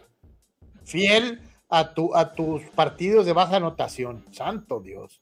Bueno, ni modo eh, que diga gana San Luis 5 a 3, ¿no? Eso, mójate, Anuar, mójate. Eh, el señor Zárate se, no nada más se mojó, sino que se lanzó desde la plataforma de 10 metros, Carlos, cuando dijo que Cholos iba a ganar 7 a 0 al América, Carlos. Bueno, pero se entiende por qué es anti. Bueno, eh, Sócrates dice aquí que, que me subo a la tanoneta. Mm, pues sabemos que no, pero pues aquí la idea, con la excepción del compadre de Sócrates, Carlos Yeme, todos los demás estamos con la intención de derrocar a Sócrates. Así que no voy a perder la oportunidad de pelear, Carlos, por mi agenda personal con el técnico de Monterrey, del cual no me acuerdo ni siquiera de su nombre. Y finalmente, señores y señores, Juárez a las 7 de la noche con 6 minutos en el partido All Premium, All Premium, o sea, todos Purs Premium. América ya tiene dos días allá en Juárez este, para aclimatarse. Este, eh, América le va a ganar a Juárez 3 eh, a 1. 3 a 1 de visita América sobre Bravos. Ok, Marco dice que gana las Águilas del América 1 a 0. Manuel Cepeda da empate a 1. Eh, de manera radical, dos pronósticos, bueno, no tan radical, pero Chava, Gerardo Batista López dice Juárez 0, América 3. Y el, señor Sócrates Carlos dice que va a ganar el América 4 goles a 0. Ok, muy bien, Soc, muy bien. Eso se llaman polainas y confianza en el campeón y el más ganador del fútbol mexicano. Bueno, ya hay victorias del América 3 a 1, 1 a 0, 4 a 0, 3 a 0. Eh, me voy a ir con una victoria del equipo América por marcador de 1 a 0, Carlos. Anuar y sus electrizantes resultados. Eh, eh, eh, tú eres como, como Pacheco, el corredor de los jefes de Kansas, muy eléctrico. Este, esa es una terrible comparación. Pero bueno, ya ni para dónde hacerse. Anuar, qué poca confianza en el gran ataque de las abriáguilas este, en este partido. Pero bueno, en fin. Así que ya sabe, hoy hay chútale, hoy hay chútale, eh, nos adelantamos un poquito a la agenda del día. Este, hoy hay tres partidos, Monterrey Querétaro, San Luis Tigres, Juárez América, que usted va a poder seguir eh, eh, de una u otra manera. Yo sé que a uno de ellos es premium, pero ya ve que siempre hay modo, ¿no? Siempre hay modo. Este, entonces, pues siempre hay modo. A ver, carnal. La naranja. Antes, antes de eso, Carlos, déjame darte una buena noticia de uno de tus hombres eh, antes de platicar de esto de Holanda. A ver. Eh, jugadores finales de la jornada de hoy. Eh, hay varios partidos en el ámbito internacional y uno de ellos es importante porque tu hombre, Javier Aguirre, Carlos, saca un gran resultado. lo que piensa el Girona o no piensa el Girona o que si están enfocados en la liga, importa un pepino. logra avanzar, Carlos, el Mallorca y igual que lo hizo ayer la Real Sociedad, y de esta manera el eh, Mallorca le gana 3 a 2 al Girona. Eh, así que importantísimo resultado para el vasco Javier Aguirre. Recordar. Oye, el mismo, el mismo Girona que está jugando, que está jugando también en la liga, ¿no? Correcto. Esta es un gran resultado para Javier Aguirre no, no hay duda de ello, y eh, pues tiene que ser definitivamente eh, eh, resaltado, ¿no? El triunfo por parte del Mallorca del señor Javier Aguirre, que logra avanzar, reitero, también ya lo hizo en este caso la Real Sociedad de San Sebastián ayer, y en este caso el Barca, de hecho está ahorita jugando con el Athletic de Bilbao, dos tantos contra uno, la victoria para los culés de manera parcial, falta el segundo tiempo. Así que enhorabuena para Aguirre. Y en cuanto a partido de Copa en Holanda, vuelo de mexicanos, el Feyenoord eliminó al PSV Eindhoven de la Copa de Países Bajos. En este caso, Timber con el gol, victoria del Feyenoord 1 a 0. Santiago Jiménez jugó los 90 minutos para el Feyenoord y el Chucky Lozano salió de cambio al minuto 61. Así que también Copa en Países Bajos Babay, en este caso al PSR, avanza el Feyenoord del capítulo Así que bueno, pues ahí está, este, noticias al momento en eh, la jornada del día en el fútbol internacional. Y decíamos eh, de eh, el equipo de Holanda de Rinus Michels que crea el concepto de fútbol total, todos atacamos, todos defendemos, este concepto que revolucionó el fútbol en la década de los 70 y que después fue aplicado por una gran cantidad de directores técnicos hasta que la tendencia se modifica y con el regreso a las formaciones defensivas y la creación de esta línea de 5, que a veces es línea de 5, a veces línea de 3, a partir de Italia 90, eh, eh, bueno, pues eh, Holanda fue el que modificó de una u otra manera los esquemas futboleros a partir de la década de los 70 eh, y, pues la, gran pregunta, Anuar, es ¿por qué si han tenido gigantes del tamaño de Johan Cruyff, de eh, eh, gente como Ruth Gullit, delanteros de la contundencia y poder de Van Basten o Arjen Robben, ¿por qué este equipo holandés siempre será o ha sido el ya merito? Dos veces subcampeón del mundo, eh, cantera inagotable de jugadores, pero también hay momentos en el que se queda corto y ni califican a los mundiales, eh, eh, altas, bajas, grandes camadas. ¿Por qué Holanda? ¿Por qué Holanda no ha sido campeón mundial? Sí, todo esto se desata un poco, Carlos, por el famoso cumpleaños de Robin ayer, ¿no? Este, de alguna manera, por ahí salió por eso este gráfico con la gente de TNT, y pues ya lo sabemos que tienen eh, tres camadas espectaculares, Carlos, históricamente. La famosa naranja mecánica de los 70 con dos subcampeonatos del mundo. Eh, bueno, de hecho no, Carlos, es que eh, es un caso, sí, totalmente lo de Países Bajos de Holanda, ¿no? Tienen los dos, la, camada del 70, Carlos, dos subcampeonatos mundiales. Tienen la camada de Gullit y de Van Basten de los finales 80 y principios 90 tienen la camada del gran equipo del 98, con, eh, encabezado por Dennis Bergkamp. Y luego tienen el equipo que también terminó subcampeón del mundo con aquella camada de Arjen Robben y de Wesley Schneider. Tienen cuatro camadas históricas con todos estos jugadores, ¿no? Ahorita, ahí por ahí damos nuestro top 3 rápido. Kluivert, eh, Cruyff, obviamente, Bergkamp, Gullit, Van Basten, Edgar Davids, Frank Rijkaard, Arjen Robben, Klader, Sidorf, Ronnie Kuman, entre otros, entre otros. Eh, no, pues eh, yo te, a ver, pues dame tu teoría, Carlos, o, la podemos resumir en eh, es fútbol. Ahora, les ha tocado, a ver, la, de 74 jugaron contra el anfitrión, la de 78 jugaron contra el anfitrión. ¿Contra quién fue la final del equipo de Robben? Eh, no, pues contra lo de España, ¿no?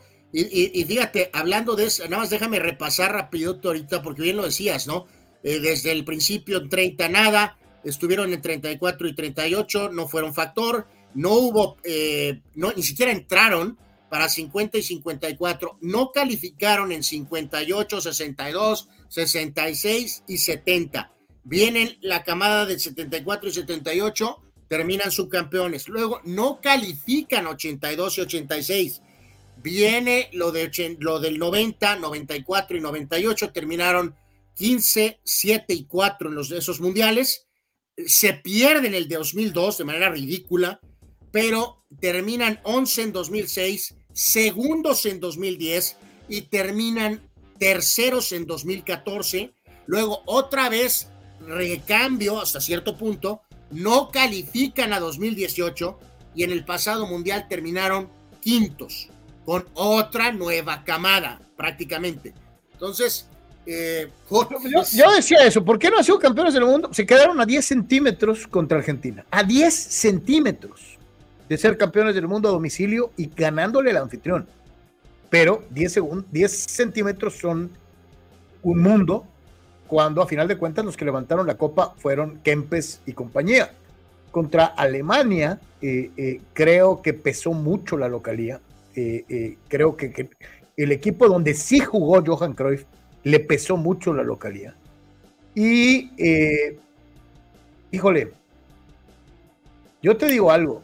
Sí, o sea, porque aquí, o sea, pero, pero Carlos, queda claro que el trabajo de ellos eh, evidentemente desde lo que cambió el fútbol de Países Bajos, que fue aquel grupo de 70 pero que dejó un, método, Carlos, ¿no? Que logra amalgamar camadas, ¿no? Ya hemos eh, hablado de que el nivel de su liga no es eh, top, es bueno. Sin embargo, logran generar estas camadas, Carlos. Te reitero, Estamos hablando de una, dos, tres, cuatro y técnicamente ahorita vamos a decir que cuatro y medio, porque terminaron quinto el otro, el pasado mundial, no está nada mal. Este, pero tienen esas situaciones de no, de perderse dos mundiales o perderse un mundial, Carlos. Que hemos debatido tanto esto, ¿no? Oye, ¿prefieres ser Holanda o prefieres ser México, participando siempre en los mundiales basado en su cuestión geográfica? quieres tomar el récord Holanda con estos resultados, terceros lugares. Carlos, muy, muy correcto. Eh, Carlos Carlos, este, fueron campeones, pero su aporte al fútbol es mayor que incluso el de Uruguay. Aporte al fútbol. Ay, caray, ahí sí no estoy de acuerdo. y Eh, eh, valida lo que dice, lo que decías tú, Carlos, ¿no? Se quedaron tan cerca de ser campeones en 78 sin Cruyff, ¿no? Yo ahí sí difiero un poquito de lo que dice mi tocayo. eh, creo que eh, la garra charrúa. Carlos, por- se no le ha aportado más en táctica, en propuesta ofensiva, nivel individual de jugadores. Países Bajos, Holanda, no le ha aportado más que Uruguay, a Híjole, pesar de que- sus títulos vetustos del 30 y 50, Carlos. Yo creo que no.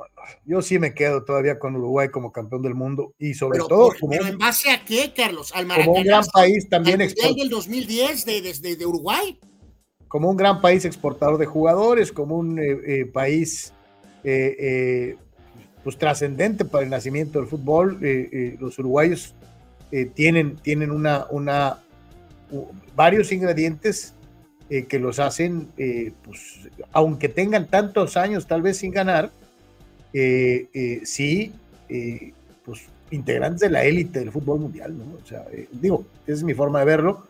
A lo mejor habrá pues, a quien piense como Carlos que, que sí, sobre todo, pues la cuestión de las aportaciones tácticas eh, pesen para que Holanda eh, eh, pudiera valorarse por encima de Uruguay, pero yo creo que Uruguay es mejor de una u otra manera, aunque no nos guste el fútbol uruguayo de una u otra manera. Dice Juan Antonio, preferiría ser España con todas las decepciones, pero, pero eventualmente llegando a ganar la final. Y es un buen ejemplo, yo lo dije un millón de veces, a España nos lo vendían como José Ramón nos vende la Champions, ¿no? O sea, puta, no, España, no, hombre, nos va a hacer triste, es el mejor equipo.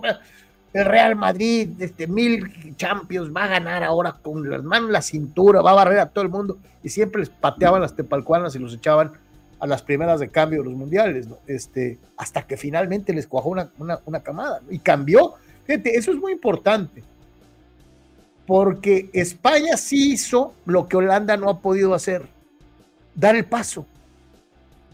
Eh, eh, eh, y desde que gana su primer mundial, España es potencia, Híjoles. tanto en clubes Carlos, como pero- en selecciones. En el caso de los holandeses, llegaron a una final y la perdieron, y llegaron a una segunda final consecutiva y la vuelven a perder, y su liga siendo, sigue siendo una liga de desarrollo. Es decir, España sí dio el paso para equiparar su selección con su liga, O sea, a- a- a- a- a mientras ver, que Holanda no lo ha hecho. ¿eh? Por eso, por eso, por eso. Ok, eh, el, el título en la Copa es importantísima. Eh, Carlos, pero, pero el, el- el récord, camadas, estilo de fútbol, jugadores individuales, ¿no?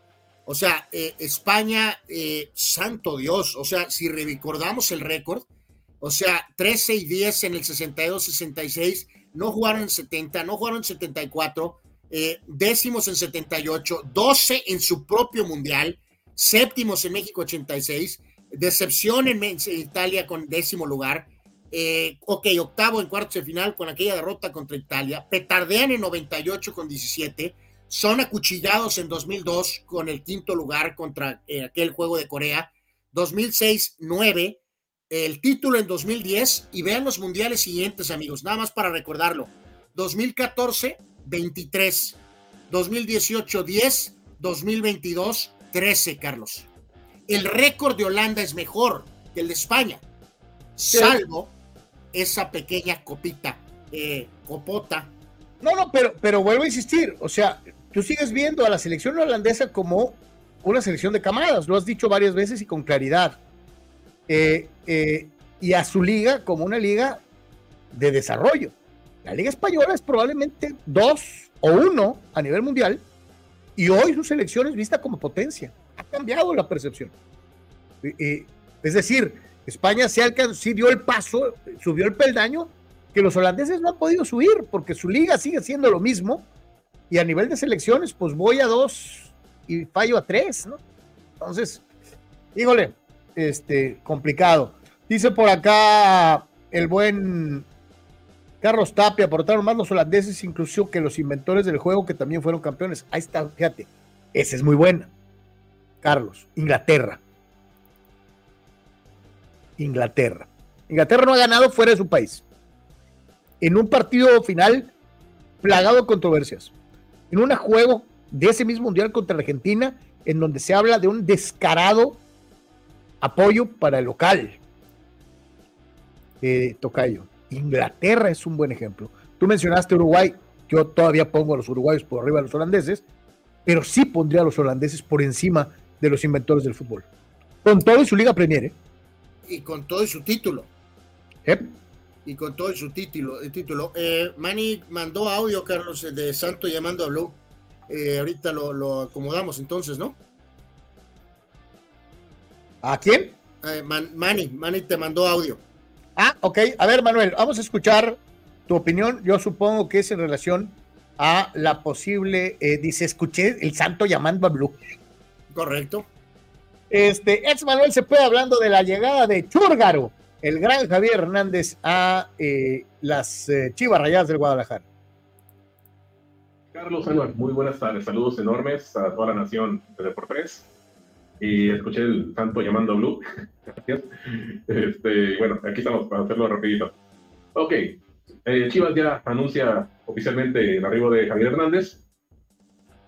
Los ultrafans eh, radicales de Chivas y los que son fans exclusivamente de Javier eh, pues, deben estar muy optimistas y va a que eh, llegó El Salvador, llegó la leyenda, llegó una, llegó una leyenda joven desde, desde, mi punto de vista y no es cualquier contratación en la Liga MX, ella a las alturas. Pero hay que ser realistas. Ya tiene 34 años, viene una larga este, eh, pausa por lesión, fue hasta marzo y no sabemos cómo, cómo está, pues, físicamente. Lo que este torneo para que le alcance, se va a tener que adaptar y van a tener que ellos adaptarse a él de, de cierta manera. Este, no esperen una cantidad enorme de iguales cuando llegue. Hay que ser mesurados. Hay que tomarlo con calma, con cierta paciencia de cómo viene. Donde yo veo mucho, mucho optimismo y real, y lo veo, o sea, lo veo con buenos ojos, es en la parte motivacional. Yo sé que, no me, y no me refiero a, sus, a, su, a su personalidad, me refiero a la experiencia. Él, siendo un chiva de, de, de hueso colorado de familia, sí puede aportar muchísimo al interno. Eh, hay mucho jugador joven en cantera, en el mismo equipo, o mucho jugador experimentado que no se pone la camiseta de Chivas como debe, y él sí puede aportar para decirles, oye, no la mueles, fíjate dónde estás, asúmela, ¿no? Entonces, me parece que ahí sí va a haber muchísimo trabajo y positivo para el club y para él mismo. Ahora, me preocupan, me preocupan dos cosas. ¿Cómo va a estar Chivas cuando llegue él, qué tan arriba o qué tan abajo o qué tan en medio va a estar el equipo cuando él llegue ya finalmente a jugar. Y faltan dos meses para eso. Y otra, ¿cuál va a ser o cómo va a ser la relación con Fernando Gago? Porque son dos personalidades interesantes. Entonces, a ver cómo se pone esto.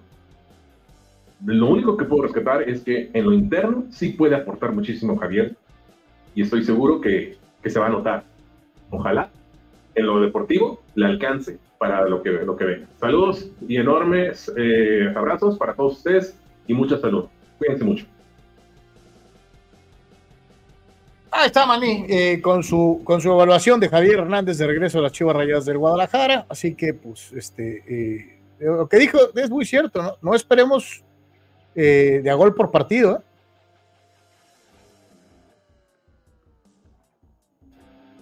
Sí, pues es lo que mencionábamos, es lo que mencionábamos. O sea, eh, a ver, vamos viendo, vamos viendo, eh, independientemente de lo que Gago internamente piense, si sí, si no, eh, Chivas tenía que hacer algo, tenía que hacer algo, ¿no? Y, esto es una buena noticia para, para ellos. Reitero, lo dijo Manuel, lo había dicho yo ligeramente antes, vamos viendo a ver dónde está el equipo y cómo está jugando cuando él vaya a jugar, ¿no? Y ahí ya veremos a ver eh, cómo él tiene que manejar su integración a el hecho de jugar. Dice eh, el buen Fidel, eh, España ganó su mundial con un gol en fuera de lugar y con una prensa apagada que se la pasó tirándole cacayacas a Holanda por haber eliminado a Brasil en cuartos de final jugando a tirar patadas. Fidel con el hacha, como siempre.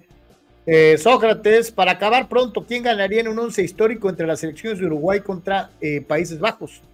Ese es un ejercicio muy bueno. Hacer una selección de todos los tiempos de Uruguay y una selección de todos los tiempos de Holanda. Estaría muy. Eh, mi respuesta es absolutamente eso es, Países Bajos, eh, Holanda, mi querido Sócrates. Tendría más nombres, tendría mejor propuesta de juego y Uruguay tendría que ganar a la Uruguaya, ¿no? Con el famoso juego físico. Oye, que así ganan, ¿eh? Partido. Pero de figuras a figuras de figuras a figuras. Holanda, Países Bajos, tiene más nombres. Así que eh, me extraña que ahora resulta que yo soy el que estoy defendiendo al equipo que va a jugar eh, mejor y Carlos resulta que está defendiendo a los que van a meter la pata, ¿no? No, no, pues es lo que te digo, o sea, eh, ahí sí ya tendríamos que caer en, en, en, sí, en, en, el análisis. Yo te digo, por ejemplo, te encontrarías una selección uruguaya con gente del tamaño de Obdulio Varela, eh, como del propio José Nasasi, como del, príncipe Francescoli, eh, eh, por citar solamente algunas, y obviamente son más mediáticos o son más conocidos los futbolistas holandeses porque les ha tocado vivir en una época moderna, sin embargo, ahí tenemos que tal vez remontarnos un poquito a las crónicas históricas en donde hablan, por ejemplo, de la gran calidad de Macior Kiewicz como arquero, eh, de lo bueno que era eh, Héctor Escarone, eh, en fin, hay una serie de, futbolistas de gran peso histórico en el potencial once uruguayo contra una selección holandesa muy contemporánea, que está muy fresca en el recuerdo de todos. Entonces, ahí obviamente los holandeses llevan ventaja porque hemos visto jugar a la gran mayoría de las figuras bueno, Uruguay tuvo ahorita un gran equipo en el 2010 con Suárez y con Cavani, con Forlán y con el Lugano. Y tenemos un poco algunos de los jugadores de la época de Francescoli, más los jugadores del 70 y los jugadores obviamente del Maracanazo. Eh, ya, ya, ya ir al 1930, pues ya estamos a, eh, ¿qué? Eh, a 94 años, ¿no? Entonces, casi 100 años. Casi 100 años. Pues, les voy a tener que dar ligeramente el pase, ¿no, Carlos? Pero, pero basándome algo en la base de los jugadores del 70, que, tenemos eh, referencias. Eh, los jugadores de la era Francesco, que se quedaron cortos. El Gran Mundial de 2010 de Suárez y de ese grupo, con el maestro Tavares. Y eh, lo que ha hecho Holanda desde los 70 para acá, o sea, en 50 años, sorry, pero yo me quedo con Países Bajos.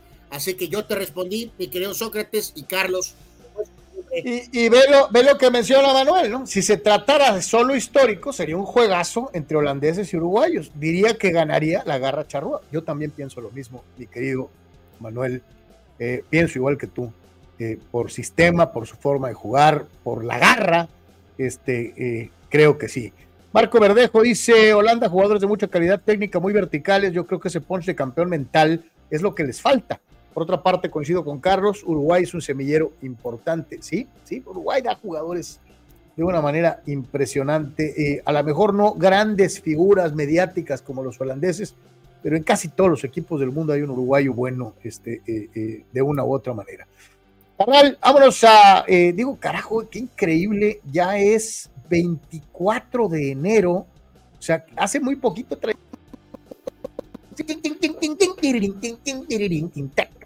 Híjole, andamos con la Navidad. Eh, recordatorio de que los días avanzan en el calendario, ahora sí que depende de cómo avancemos en el calendario, si estamos eh, de a gusto, pues, más tranquilos, con menos broncas, con más broncas, con super broncas, pero el reloj sigue y el calendario y los días se siguen moviendo, santo Dios.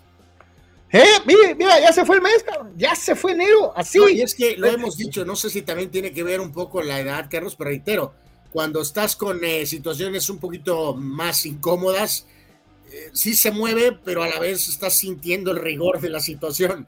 Eh, pero termina enero, vas al 14 y luego de repente son Semana Santa y luego de repente te das cuenta y estás llegando a junio, a finales de mayo. Y ya cuando llegas a junio, el, el, el, el chip empieza a agarrar otro, otra dinámica. Y ya cuando marca julio es absolutamente otra. Y agosto. Ya cuando llegas a junio ya se fue el año. Llegas a septiembre y llegas al hecho de que la NFL acaba de iniciar y se acabó. Y se acabó el año.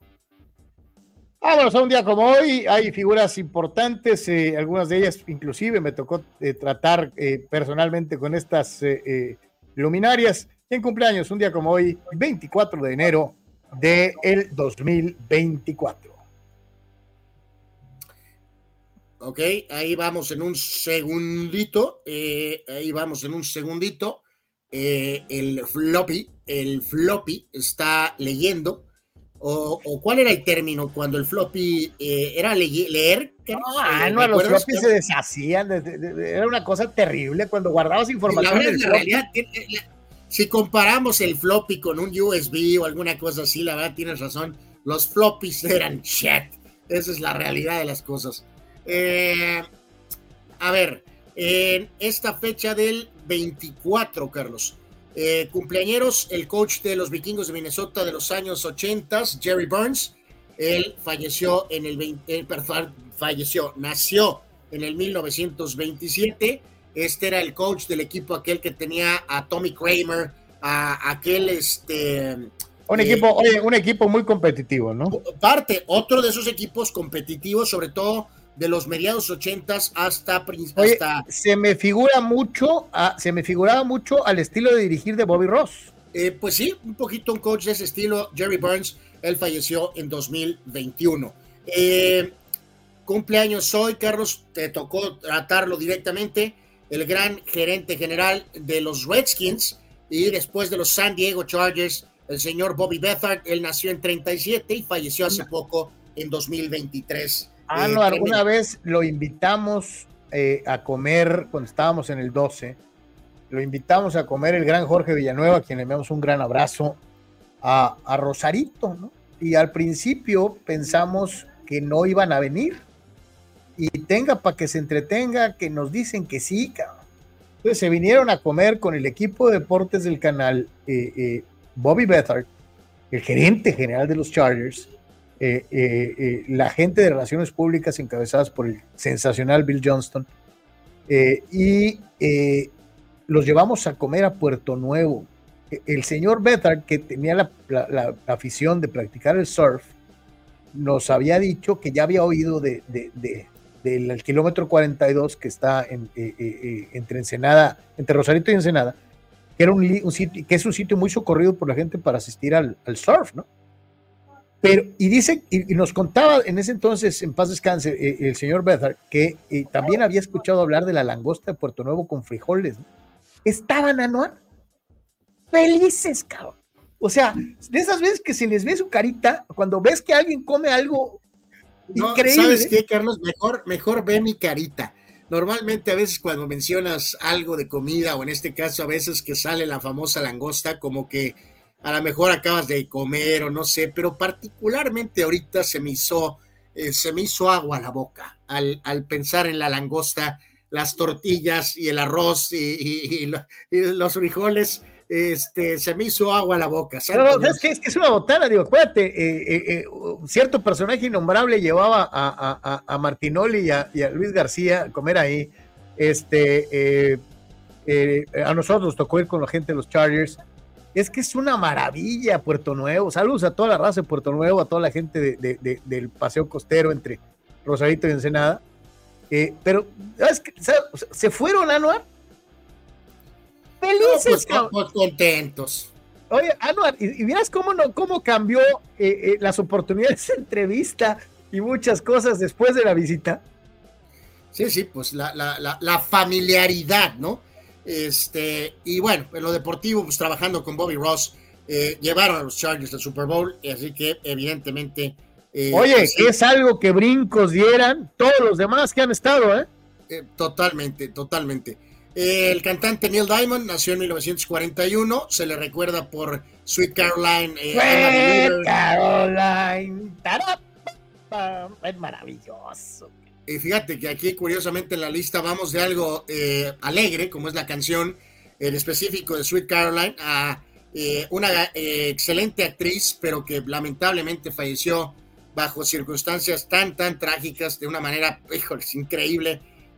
La famosa actriz Sharon Tate, ella nació en esta fecha, 24 de enero del 43, y fue lamentablemente asesinada en 1969 en aquel episodio miserable de los, eh, eh, ¿cómo llamaremos, Carlos? Eh, seguidores de, los, fanáticos de, Charles Manson. Del señor este fulano terrible, criminal Manson, ¿no? Así que...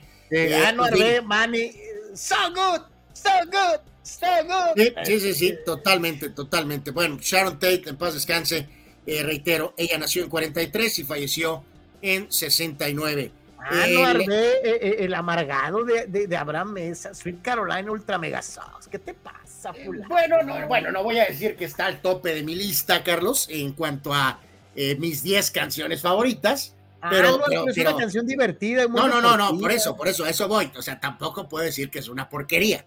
O sea, este, creo que Abraham eh, exagera un poquito aquí. Este, se volvió tremendamente radical como el señor Ortiz y bueno, arremete contra eh, eh, Sweet Caroline, ¿no? De alguna manera. Eh, bueno, seguimos con la lista y en este caso con el delantero italiano Giorgio Quinaglia. Él nació en el 47 y falleció en 2012. Compañero de Pelé en el Cosmos.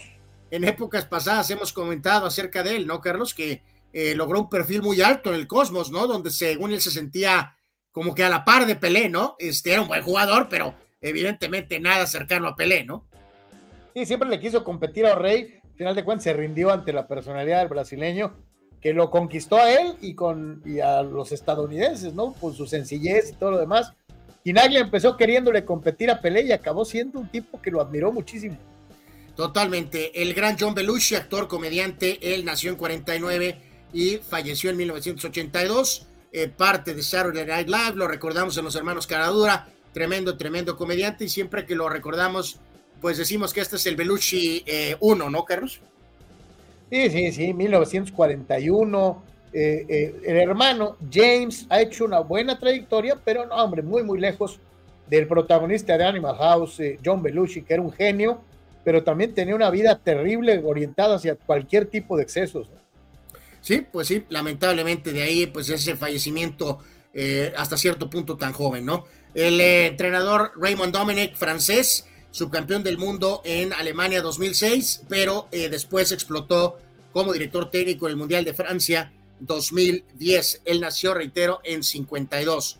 El eh, centro de Utah en los 80, Mark Eaton, eh, nació en 57, ya hemos mencionado en el pasado, haciendo grupo con los jóvenes John Stockton y Karl Malone en aquella época. El gran portero de Bélgica, Michel Prudhomme, también hemos recordado, él nació en 59 que eh, parte de esa gran camada de arqueros de Bélgica, Jean-Marie Paf, el caso de Michel Prudhomme y recientemente, por supuesto, Thibaut Courtois. El mediocampista de contención de Alemania, campeón del mundo de Italia 90, el gran Guido Buchwald, nació en 61. Qué tremendo medio de contención era este jugador. Eh, Carlos 71, 81, 91, sí, yo diría que 80s. Eh, pues en algún momento como una de las eh, damas más guapas de su tiempo, la actriz alemana Nastasia Kinski. sí, sí, eh, desde luego, fue protagonista de una película que se llamaba Cats, también modelo, una mujer bellísima, una cara preciosa, de una u otra manera, este, en su tiempo, probablemente una de las caras más conocidas eh, de, del mundo, Anuar, este, eh, Natasia Kinsky, que además eh, este, tuvo esta particularidad de aparecer en, en, otras películas, una que se llama Tess, en fin, nunca, nunca dio el boom, pero era una mujer muy bonita. Pero llegó a tener ese estatus, ¿no? Como una de las mujeres más bellas de su tiempo, por decirlo de alguna manera. Totalmente el gran cerrador de los Rojos de Cincinnati del 90, el grillo eh, Rob Dibble, eh, ya hemos contado, por supuesto, con el gran bullpen, con los Nasty Boys, con Randy Myers y con Norm Charlton, y siempre recordaba su anécdota de que se agarró a madrazos con el manager Luke Piniela Rob Dibble. Eh, buen corredor de los halcones marinos de Seattle, Chris Warren, nació en 67. Hay que recordar, Carlos, que hay, hay, hay nombres similares en corredores de los Seahawks. En los 80 había un corredor que se llamaba Kurt Warner. Eh, Kurt con C, no con K, como era el coreback. Que era, que era un muy buen corredor. ¿eh? Era un muy buen corredor. Este es el otro buen, muy buen corredor de Seattle que se llamaba Chris Warren. Eh, el señor Carlos Turrubiates, defensa mexicano, campeón con el León. a todo el mundo se le olvida que pues, fue el verdugo el que puso el último clavo en el ataúd para, para, para, para batir al Inter de Tijuana. Él jugaba con el León. Después, este, eh, se, eh, fue uno de los personajes que nos tocó platicar con él durante el año de la pandemia. ¿Recuerdas? Le hicimos una amplia entrevista. Es un tipazo el Charlie, muy, muy amable, muy buena persona. Sí, él obviamente también jugando en la época de Super Chivas, eh, algo de trabajo como entrenador y ya tiene buen rato como analista en Monterrey, ¿no? Ahí está en la diferente programación en, Monterrey eh, todos los días. Carlos Turrubiates. Eh, Marilu Retton, la gran gimnasta y la reina de los Juegos Olímpicos del 84, nació en 68. Ella ha tenido problemas muy serios, Carlos, en los últimos eh, días, semanas eh, pero parece que ahorita está un poquito mejor o está estable Mary Lou Retton, la reina de la gimnasia de Los Ángeles 84. Eh, como lo mencionábamos hace un añito, eh, mi compadre pues está por su nombre tan particular. corredor egresado de la Universidad de Michigan, jugó con las Carolina Panthers, nació en 74, el gran, bueno, no sé si gran, pero bueno, Tim Viacabutuca, Carlos. Viacabatuca. Este es uno de los. nació el gran Tim Viacabutuca? Oye, qué nombre, ¿eh? ¿eh? bueno, bueno, bueno, pues es un nombre tradicional. Él nació en Kinshasa. Zaire. Pues eh, Kinshasa, bueno, ya no es Zaire, ¿no? Es el Congo. ya no es Zaire, ya es el Congo, pero en aquel entonces era Zaire. Así es, Bueno, tienes razón, en 74, claro que era, era Zaire. Ahora es el Congo. Eh, ah, bueno, Delantero de Costa Rica, muy buen jugador, Ronald Gómez, nació en 75. Pitcher cumplidor en grandes ligas, Scott Cashmere, lo recordamos, nació en 84. El excelente coach de los Rams, Sean McVay, nació en 86. Actriz eh, eh, inglesa en varias series de televisión en la Unión Americana, Misha Barton, nació en 86. El legendario Luis Suárez, el famoso tiburón, gran carrera eh, con el Ajax, Liverpool, Barcelona, fue a Brasil, jugó bastante bien, también con el Atlético y ahora está con su compadre Messi.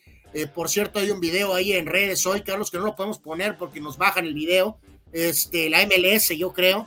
Eh, Messi le dio un zape ahí en el, en el pasillo, Carlos, y, estuvo muy simpático porque Suárez le reclamó, ¿no? Le dijo, hey, pues nomás es un toquecito, no un zape, ¿no? De alguna manera.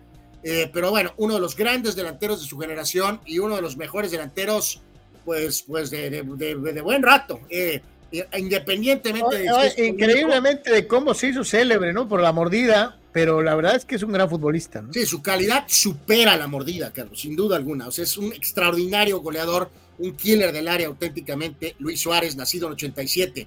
Eh, apoyador con los Texans, Brian Cushing, nació en 87.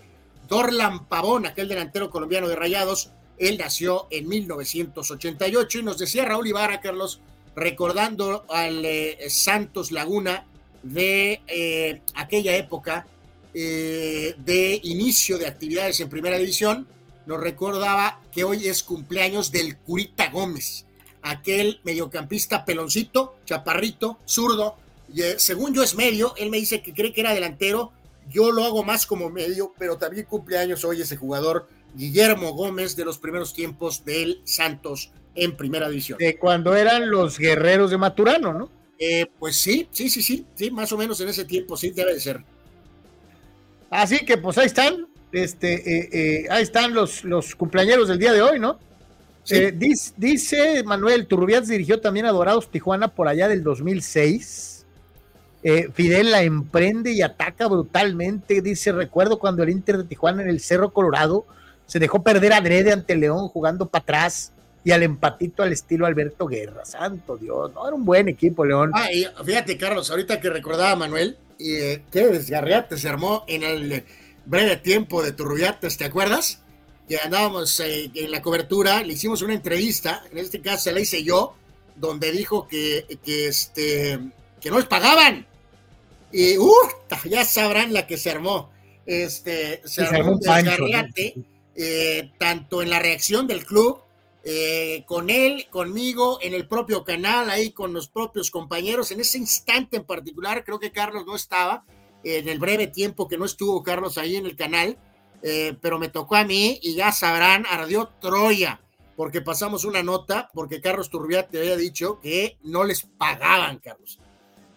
Dice, dice Marco, ¿no? Recordando nuestra participación con los Chargers, la clave de los negocios, ir a comer con los clientes y luego a Puerto Nuevo, es increíble, muy buena comida. Pues nos fue muy bien, nos cambió completamente la percepción, Marco, nos abrieron las puertas, este, te digo que al, grado tal de que al rato, pues acá muy entrados, hasta preguntábamos primero que los gabachos. Al principio cuando preguntábamos se nos quedaban viendo como muchos mexicanos que, eh, pero después este, eh, nos dieron nuestro lugar, gracias a Dios, este, funcionó la estrategia del boss de Jorge Villanueva de invitarlos a comer a Puerto Nuevo y Chucho Pemar. Ayer fui a Puerto Nuevo. Ay, papá atáscate, ahora cae lodo, mi querido Chucho. Este, espero que hayas comido muy rico. Eh, este, ¿no, necesitas guardaespaldas, mi querido Chucho? Eh, eh, Mauricio Pérez anticipa que Chúrgaro va a llegar a tronar el vestidor de las Chivas. híjoles, pues Mauricio, pues vamos a ver, vamos a ver. Chiva o no Chiva, Carlos, quisiera contestar que no, pero si mi compadre llega acá con sus ideas y por ahí choca con Gago, Carlos, eh, rápido, eh, sí va a ser un detalle, evidentemente.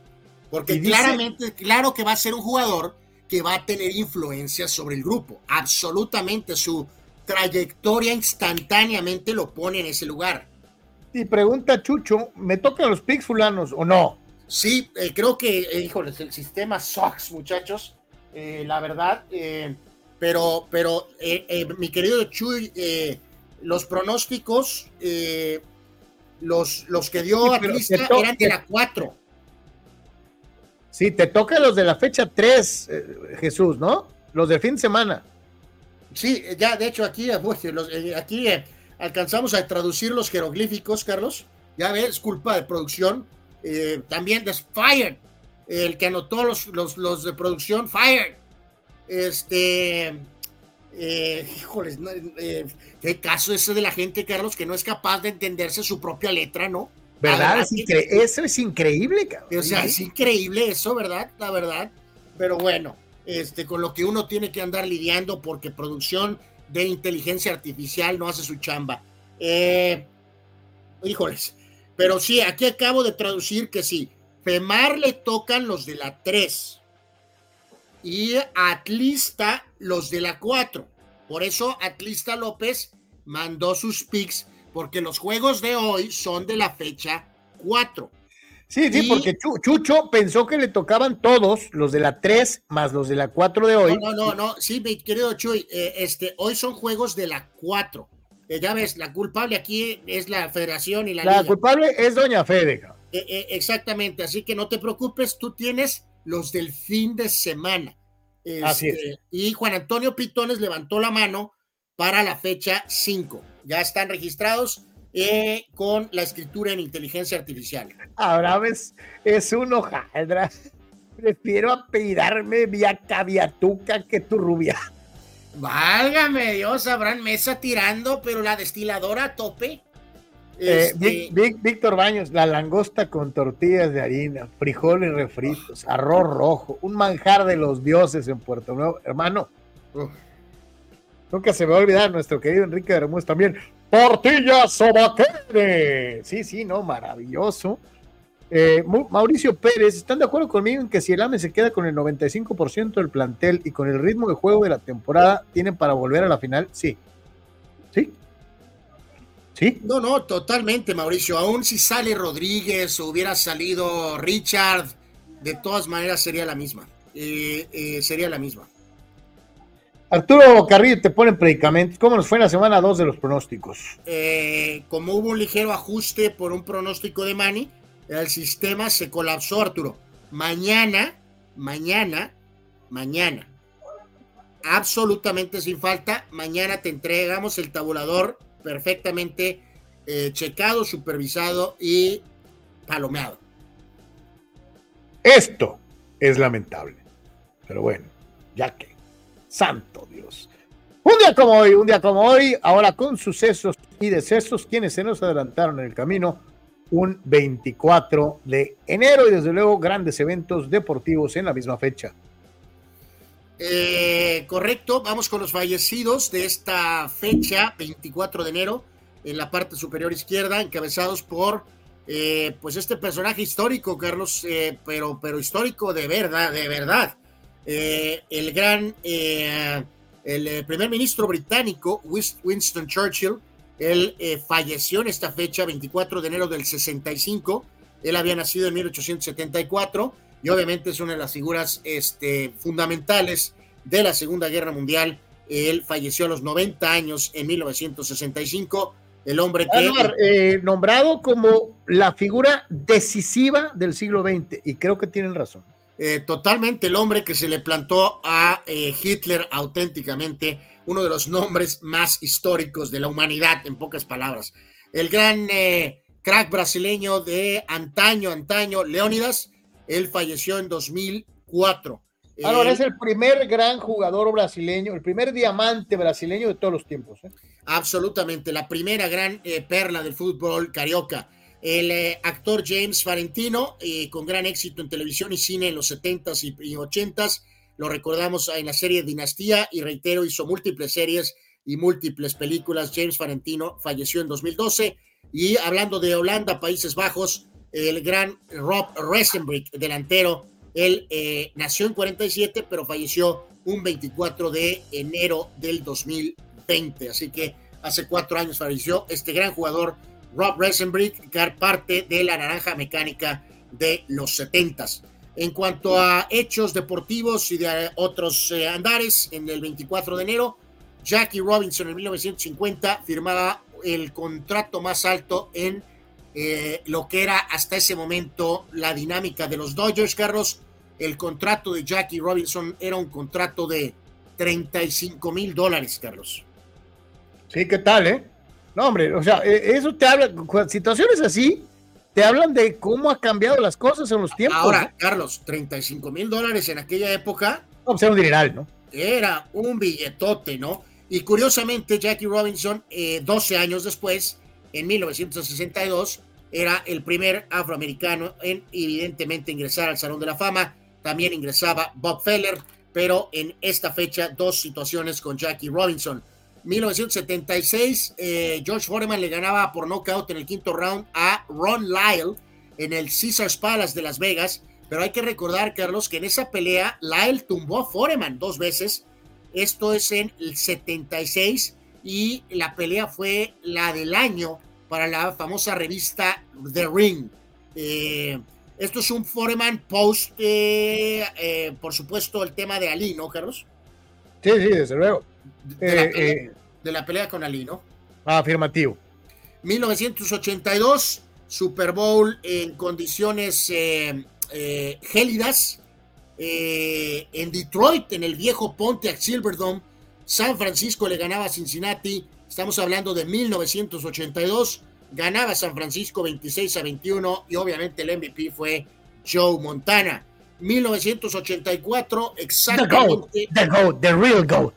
Eh, eh, perdón, se distorsionó, no te escuché, Carlos, no te entendí bien. Aunque te arde el DS. Bueno, gracias. Eh, hace 40 años, Apple presentaba la revolucionaria computadora Macintosh. 40 años, 40 años de esta situación. Tengo algunos recuerdos de ese día, Carlos, en las noticias. Increíblemente, hace 40 años de esta situación. 1987, Hanna Madlikova le ganaba a Martina Navratilova en el Abierto de Australia. Sería su cuarto Grand Slam en su carrera y final. Max Villander en 88 le ganaba a Pat Cash el sueco ganándole al local, al héroe local Pat Cash para llevarse su tercer abierto de Australia, Max Villander, parte de aquellos grandes jugadores suecos eh, de tenis como Edberg y Max Villander. En 1990, Pat Riley lograba su victoria 500 como coach en el triunfo de los Lakers ante los Pacers 120 a 111. Dice Marco, Pat Riley ya se me está figurando a Jerry West en el manejo de equipos, buenos movimientos, sin duda le falta, pero ahí va, hablando de eh, su otra faceta, ¿no? Como eh, gerente deportivo y propietario, ¿no? Pues, ah, pues ah, ajá, presidente y también tiene ahí algún porcentaje, es absolutamente todo en el Miami Heat, el gran Pat Riley. Eh, 99 juego de estrellas del hockey sobre hielo, el último con la participación del mejor jugador de todos los tiempos, Wayne Gretzky, y de esta manera Gretzky era el MVP en la victoria de la selección de Norteamérica en contra de la selección del mundo. En 2006, Walt Disney, eh, encabezados por el señor Bob Iger, compraba eh, Pixar, Carlos, por 7.4 billones de dólares. No más, ¿no? Bueno, o sea, santo Dios. o sea, oye, espérame, pero también te digo algo, ¿eh? Eh, creo que es una extraordinaria, es un gran extraordinario, es un extraordinario movimiento de negocios, por lo que representó después, ¿no? pues ah, sí, sí, hasta cierto punto, sí. Eh, 2010, juego de campeonato de la Americana, Indianapolis le ganaba a los Jets y en la Nacional los Santos de Nueva Orleans le ganaban a Minnesota en aquel juego donde el coreback de Minnesota era Brett Favre eh, el, eh, y nos llevaría al Super Bowl donde Nueva Orleans le ganaría a los Colts. En 2016, Denver le ganaba a Patriotas en el duelo Peyton Manning-Tom Brady y el eh, equipo de, en este caso, de Carolina le ganaba a los Cardenales de Arizona, dando pie a lo que sería el triunfo de los Broncos en el Super Bowl. En 2021, Kansas City le ganaba a Buffalo y en la Nacional, Tampa le ganaba a Green Bay para darnos el Super Bowl donde Brady venció a Mahomes. Y hace un año ingresaba al Salón de la Fama Scott Rowland, aquel tercera base de Phillies de Filadelfia hace un año exactamente, coincidiendo con lo que fue el anuncio de este 2024. Así que ahí está, señores y señores, un día como hoy, un día como hoy, dentro de lo que son precisamente los recuerdos en el famoso Memory Lane, aquí en Deportes, eh, Sócrates ya consigue, aunque sea un intercambio con algún restaurante de Puerto Nuevo, estoy de acuerdo. Es más, les haríamos el programa en vivo desde allá y estaríamos comiendo y comiendo y comiendo toda la duración del programa para que la gente vea que cuando comes ahí, comes y comes y comes y comes, ¿no? O sea, este sí, creo que sí. Ay, Tenemos caray, que buscarlo. eh, eh, son- son- sonó como un ligero sueño, Guajiro. Ah, no, pero este, eh, que este, hay que soñar cosas chinchonas.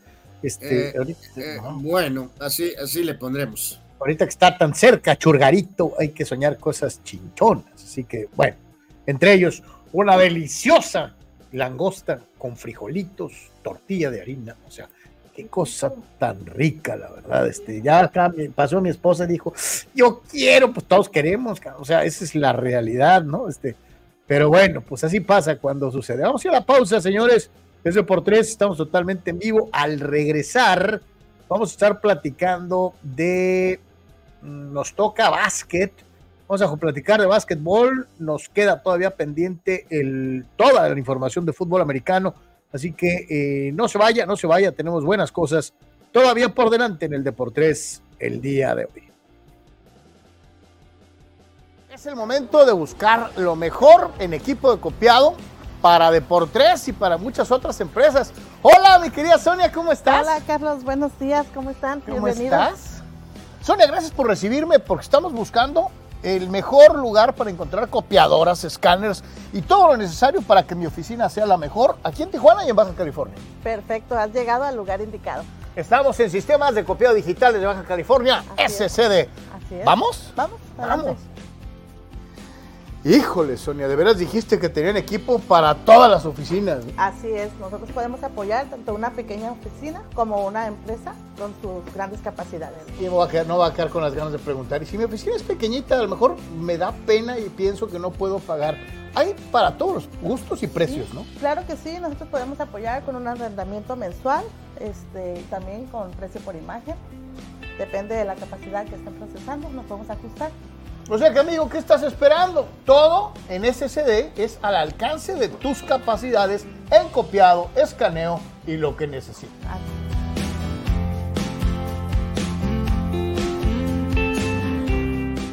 A ver, Sonia, ¿desde cuándo trabaja entonces eh, eh SSD y cuánta gente trabaja en esta empresa? Pues mira, nosotros somos un gran equipo de trabajo para que todo salga en tiempo y forma. Somos una empresa que estamos ahora sí que en el mercado con las mejores empresas en la franja fronteriza y tenemos desde el 1999 al servicio.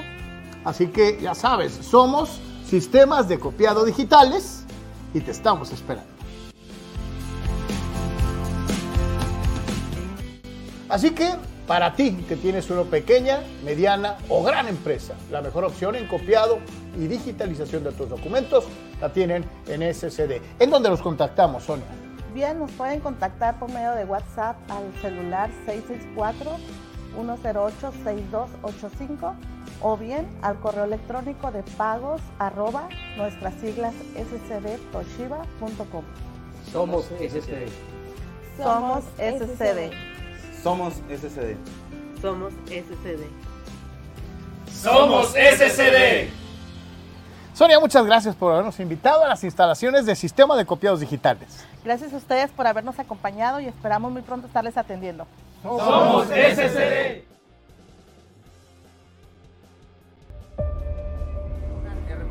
En todo momento. Este proyecto maravilloso, de verdad maravilloso. Y en cualquier lugar. La Secretaría de Seguridad. Klimbam. Diversión e información en un solo clic.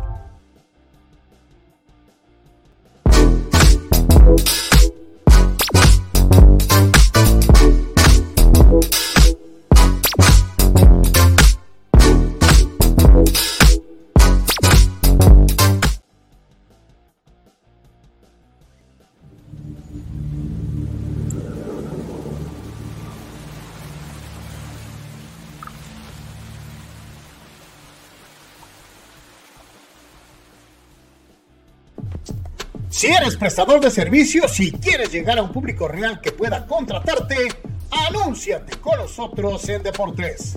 Más de 15 mil personas reales mensualmente conocerán tu gama de servicios poniendo tus habilidades al alcance de un público que necesita de tu experiencia y destreza. Contratistas en cualquier ramo, profesionistas. Deportes es la alternativa para ponerte a las órdenes de aquellos que buscan a la persona correcta en la región Tijuana-San Diego, en todo Baja California y en el sur de los Estados Unidos, más todo el alcance de la red mundial de información.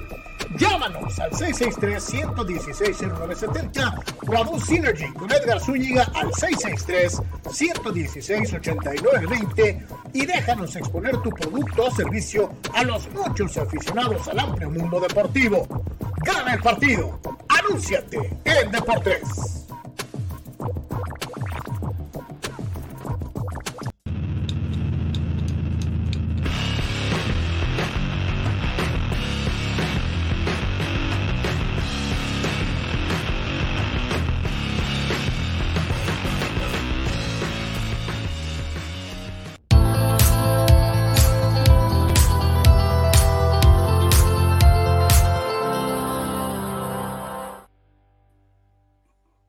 De regreso con todos ustedes. Gracias por seguir con nosotros en Deportes. Eh, nos vamos eh, rápidamente al mundo del tenis, eh, carnal, en donde reiteramos como que está un poquito desfasadón eh, por, por, por, el momento en el que se está jugando el, el, el primer Grand Slam de la temporada, que es el Abierto de Australia, como que em, empezó poquito después y como que ay, todavía me ha costado un poquito de trabajo las fechas, ¿no?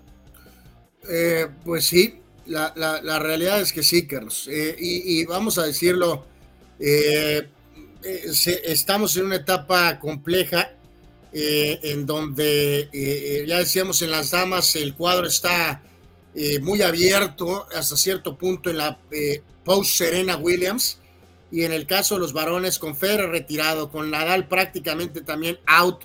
Y, y, obviamente sabemos que Djokovic no es particularmente un jovencito, este, pero bueno, por lo pronto, eh, ahorita en lo que representan los eh, últimos eh, resultados, Zabalenka a, avanzó derrotando a, a Kresikova 6-3 y 6-3 y Yastremska le ganó a los Kova 6-3 y 6-4.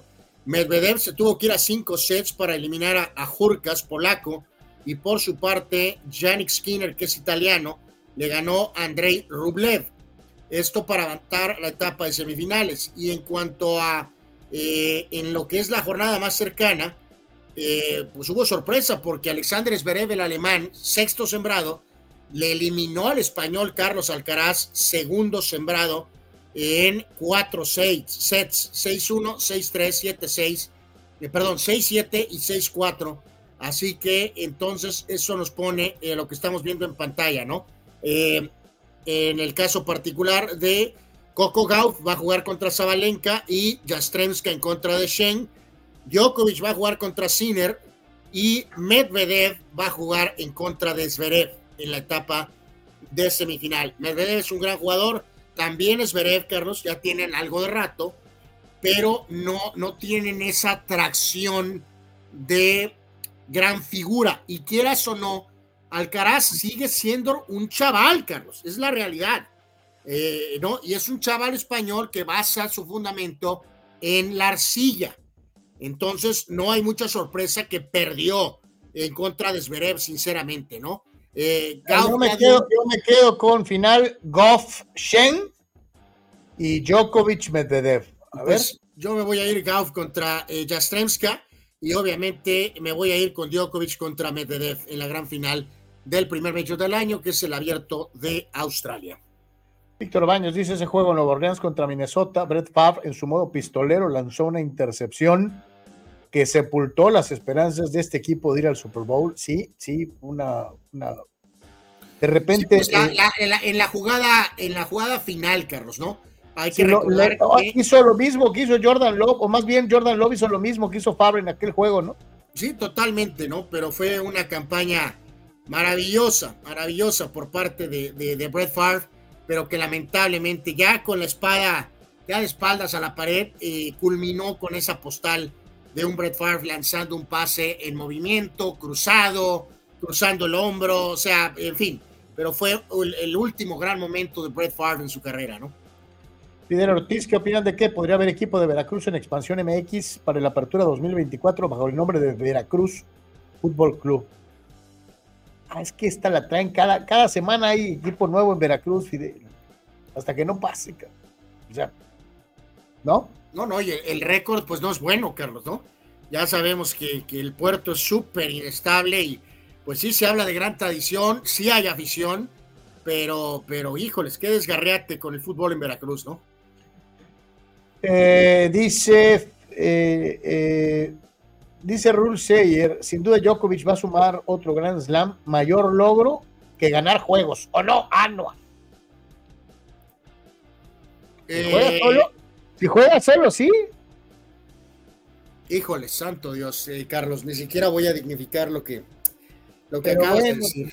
Es una, es una, eso de la de Jimmy Connors es una de tus causas eh, más, más realmente extrañas, Carlos. Extrañas. Lamentable, verdaderamente. Pero bueno, ¿qué le vamos a hacer? O Así sea, pasa, eh, es una causa murallesca, ¿no? O sea, es la verdad. Eh, para nada, es una causa justa y real basada en consistencia. Bueno.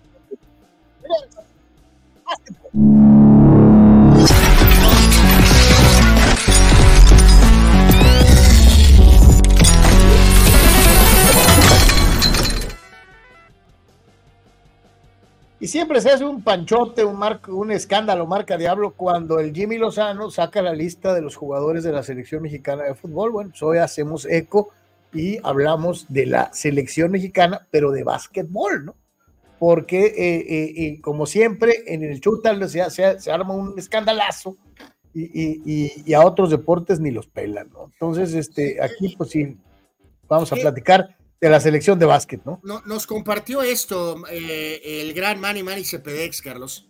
Eh, y creo que tiene cierta razón, pero aquí es un, obviamente ligeramente distinto, ¿no? Eh, Omar Quintero dio a conocer esta prelista, prelista para la cuestión de clasificatorios a la America Cup del 2025. encuentros de este 23 y 26 de febrero Ambos encuentros ante República Dominicana, el primero a celebrarse en el Palacio de los Deportes de Santo Domingo. Oye, que es un equipo muy bravo, ¿no? Y el segundo en la Ciudad de México, en la Arena Ciudad de México. La preselección se concentrará a partir del 19 de febrero, de acuerdo a lo que es el reglamento de la FIBA, que marca el inicio oficial de la ventana, eh, de la ventana, ¿no? Un día antes a Demeva y el entrenador en jefe dará a conocer la lista final de 12 jugadores. En este reporte, Carlos, se indica por ahí que destaca la convocatoria de los dos NBA, Jaime Jaques y eh, Toscano Anderson, Carlos. Eh, obviamente, insisto, también es una larga, larga lista, ¿no? Eh, el buen Manny nos indicaba, ¿no? aparte de Toscano y de Jaques, Paco Cruz y Gael Bonilla, Fabián Jaimes, que tiene conexión Sonky, buscando llegar ahí a un acuerdo, por cierto, contractual. Y nos decía Manny, ningún actual sol de Mexicali fue llamado. Y aquí, Carlos, vamos a lo mismo. Todo esto es el proceso, todos los eh, eh, seleccionados de básquetbol con diferentes metas y expectativas, pero todo esto desemboca rumbo a París y los Juegos Olímpicos. Mi punto aquí es el siguiente. Ya hemos escuchado esto antes. Todas las estrellas americanas, Carlos, están levantando la mano para tratar de estar en el roster de 12 jugadores. Ya vimos en el pasado mundial lo que pasó con eh, Canadá, Carlos. Eh, lo que puede montar, obviamente, Francia y, y varios equipos o seleccionados europeos. Carlos, no hay razón alguna más que no quiera para que Jaques juegue aquí y el mismo Toscano Anderson no tiene pretexto. La única razón por la que no pueden jugar o no quieren es que no quieran jugar. Porque todas las estrellas NBA van a estar jugando, Carlos, en los preparativos, en los clasificatorios, hasta cierto punto. Entonces, el argumento de México americano, no voy porque tengo que pensar en mi situación NBA. No, pero espérame, y además hay que dejar algo bien claro, ¿no? Si realmente eres mexicano, vas a querer tener la oportunidad de jugar por el equipo nacional y llevarlo a una Olimpiada porque no lo han hecho en años. creo que esto es una oportunidad histórica. No lo lograron los Nájera, no lo lograron los Ayones, no lo lograron los Llamas, no lo lograron los eh, eh, Nazi Sánchez y Toño Reyes eh, hay una gran cantidad de muy buenos jugadores mexicanos por nacimiento o hijos de mexicanos que han fracasado en el intento de regresar a México al escenario olímpico. Eh, eh, la, historia les está dando la oportunidad a estos jugadores de hacer algo que realmente los pondría para siempre en el mapa del, del baloncesto mexicano. Ah, deben de tratar de aprovechar esta coyuntura histórica y trascender más allá de, ah, jugó en la NBA, ¿no? O sea, eh, algo más allá de haber jugado en la NBA, ¿no? Bueno, pues a ver qué pasa. Hemos escuchado anuncios de eh, estas convocatorias de estos jugadores. Ojalá y participen. Ojalá y participen. Y si no, pues que estén los que quieran estar. Y pues a ver, a ver qué es lo que acontece eh, rumbo al final de este proceso es en realidad la Olimpiada, ¿no?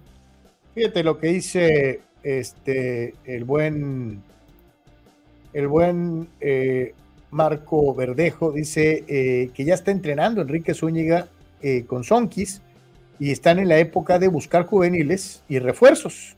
dice Marco, en lo particular me da mucha alegría y es un buen candidato a futuro para hacerse cargo del equipo. Y está Quintero y atrás viene Enrique, los dos eh, relacionados con de una u otra manera, entonces, gente muy inteligente, preparada, eh, y ojalá le vaya muy bien a Enrique, eh, bueno, eh, eh, regresa ahora como coach. Eh, te pregunta Abraham Mesa, ah, no, una pregunta, ¿quién es más murallista? José con su fe, Europa, Europa, o Carlos Diame con su Fontana, Fontana. Bueno, bueno, vamos a darle su crédito a la muralla eh, a la monja, al señor Fernández, ¿no? Este.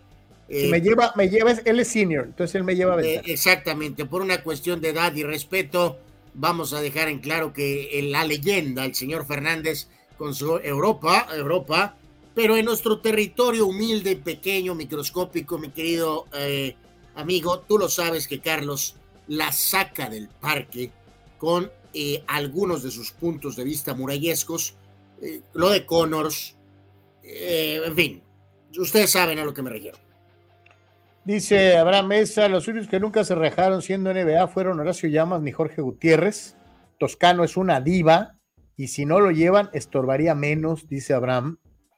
Marco Verdejo, Mar trabaja bien, la cuestión de cabildeo, va, visita constantemente a Toscano y a muchos, muchos otros mexicoamericanos, dice Marco, ojalá, ojalá, este, sí, sí, de verdad lo esperamos. Tener lo más posible un equipo mexicano sería maravilloso, aunque sea ir a los Olímpicos, aunque sea ir que sería algo verdaderamente inusitado.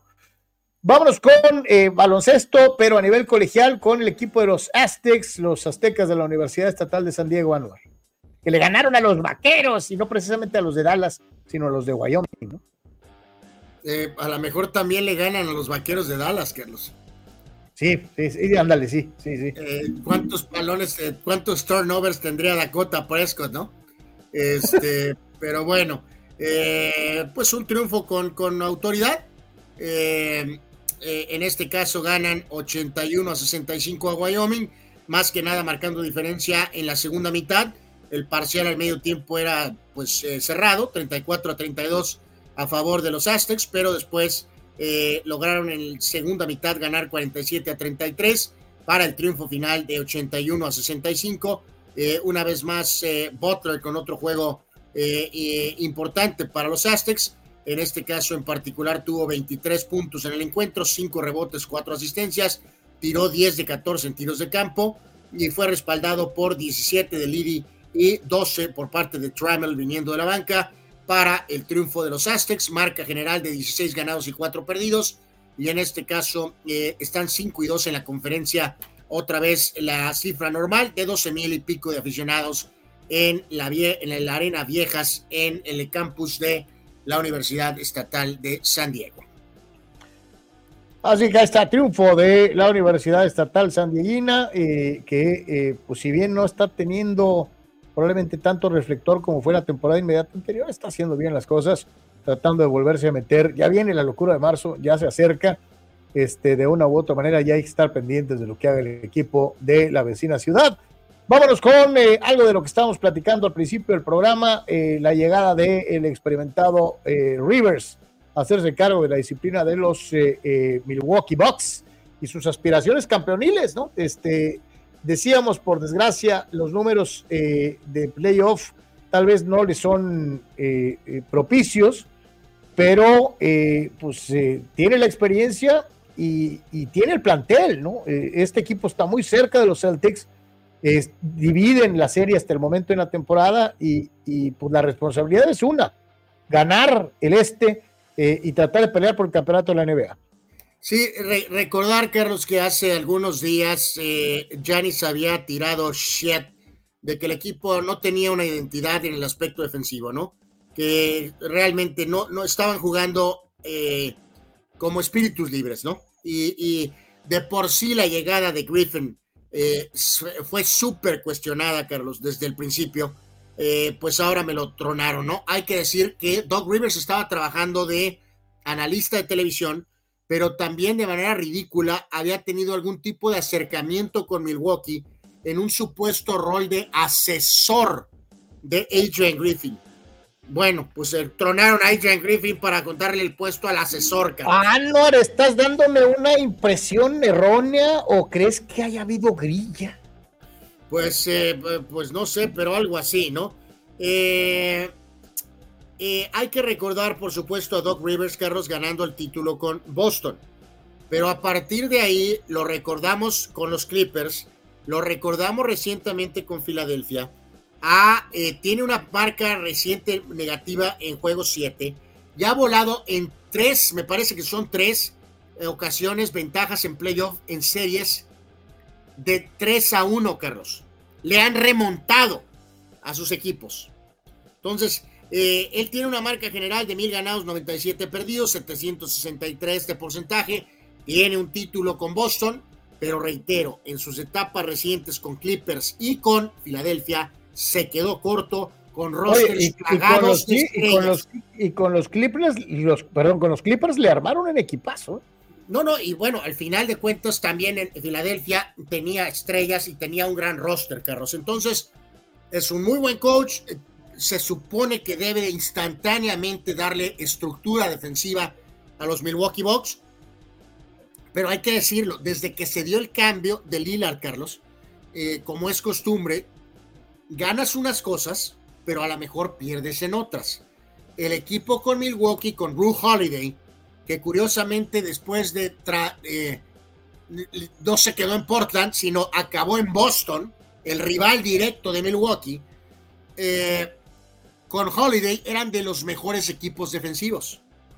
Fueron por el punch de Damian Lillard y el equipo se fue al tolido defensivamente. Entonces, no vas a ser de un, y menos a esas alturas del partido, no vas a ser un jugador defensivo a Lillard.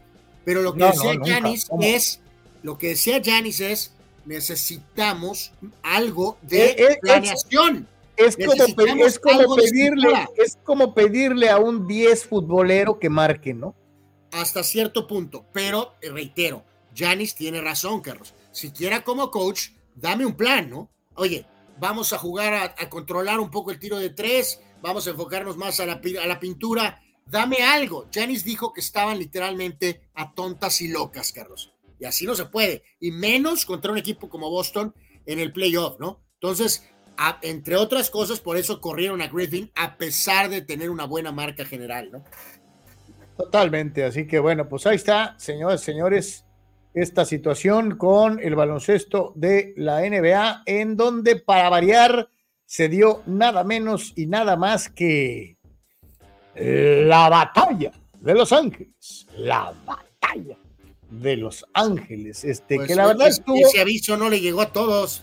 que la verdad lo que te iba a decir estuvo medio descafeinada, porque obviamente esperas que cuando hay un supuesto enfrentamiento en una ciudad, pues pongan lo mejor que tienen los dos equipos por el orgullo de la ciudad, ¿no? Y no fue así, no fue así. Eh, Carlos no Lebron, eh, pues perdieron el juego. ¿Sí? Así de sencillo. O Y, aquí la pregunta es, ¿cuál fue la justificación? O sea, decir que estaba lesionado o cómo está el rollo. No, no hay justificación. Esto es parte de eh, cuidar a Lebron. Eh, el problema aquí de esta situación es que los Lakers eh, están, Carlos, para darse los lujos. Eh, están cuidando a Lebron para, para qué, Carlos. Es que se supone que tiene un problema de tobillo y que, como bien dices, lo están cuidando. Pero, ¿Cómo? Lo estamos cuidando para calificar en el puesto 10 y de ahí vamos a montar otra ray- otro, otro, otra serie de victorias de playoff para llegar a la final de la conferencia. Los Lakers ahorita están 22 ganados y 23 perdidos en el noveno lugar. Calificarían al mentado play-in. Eh, entonces, eh, una particular, muy, muy particular estrategia del coach Darby Ham, Carlos, eh, con el tema de LeBron James. Pensaría que tendrían un poco más de urgencia. Pensaría que tendrían como gran objetivo, Carlos, jugar a tope contra los Clippers. Los Clippers que ahora tienen más estrellas que los Lakers. Los Clippers que están a punto de abrir su arena, que es hasta considerada una nave espacial, Carlos. sí, Los Clippers que tienen a un dueño que viste de charro a la familia West, Carlos. No puede descansar en otro a partido. la familia Boss. A la familia Boss, perdón. Eh, así que gana Clippers 127 a 116. Sí, Eh, este, es un, Kawhi- este es un clásico caso, Anuar, de eh, tradición contra billetera. Pues sí, es- es Manchester City, pues, o sea, en pocas palabras, esos son los Eh, Clippers. eh, ándale, exactamente. Puede pasar un fenómeno muy similar al United City, City United, en donde hoy, pues sí, los recuerdos le pertenecen al United, pero la actualidad pone como el equipo de Manchester al City de Guardiola y los Lakers van que vuelan por donde mismo, ¿eh? Eh, hasta cierto punto. 27 de DeAngelo Russell, 26 y 12 rebotes de Anthony lesionado Davis, pero fue demasiado Clippers, 25 de Kawhi Leonard, 23 de la Barba Harden con 10 asistencias y Paul George tuvo 17 Así que hasta cierto punto tranquilón con el tema de no LeBron y la victoria para los Clippers, que reitero, están con 28 ganados y 14 perdidos. Y los Lakers se quedaron con 22 y 23. Clippers es cuarto en la tabla y creo que con una legítima aspiración, Carlos, de incluso pensar en subir un poco más.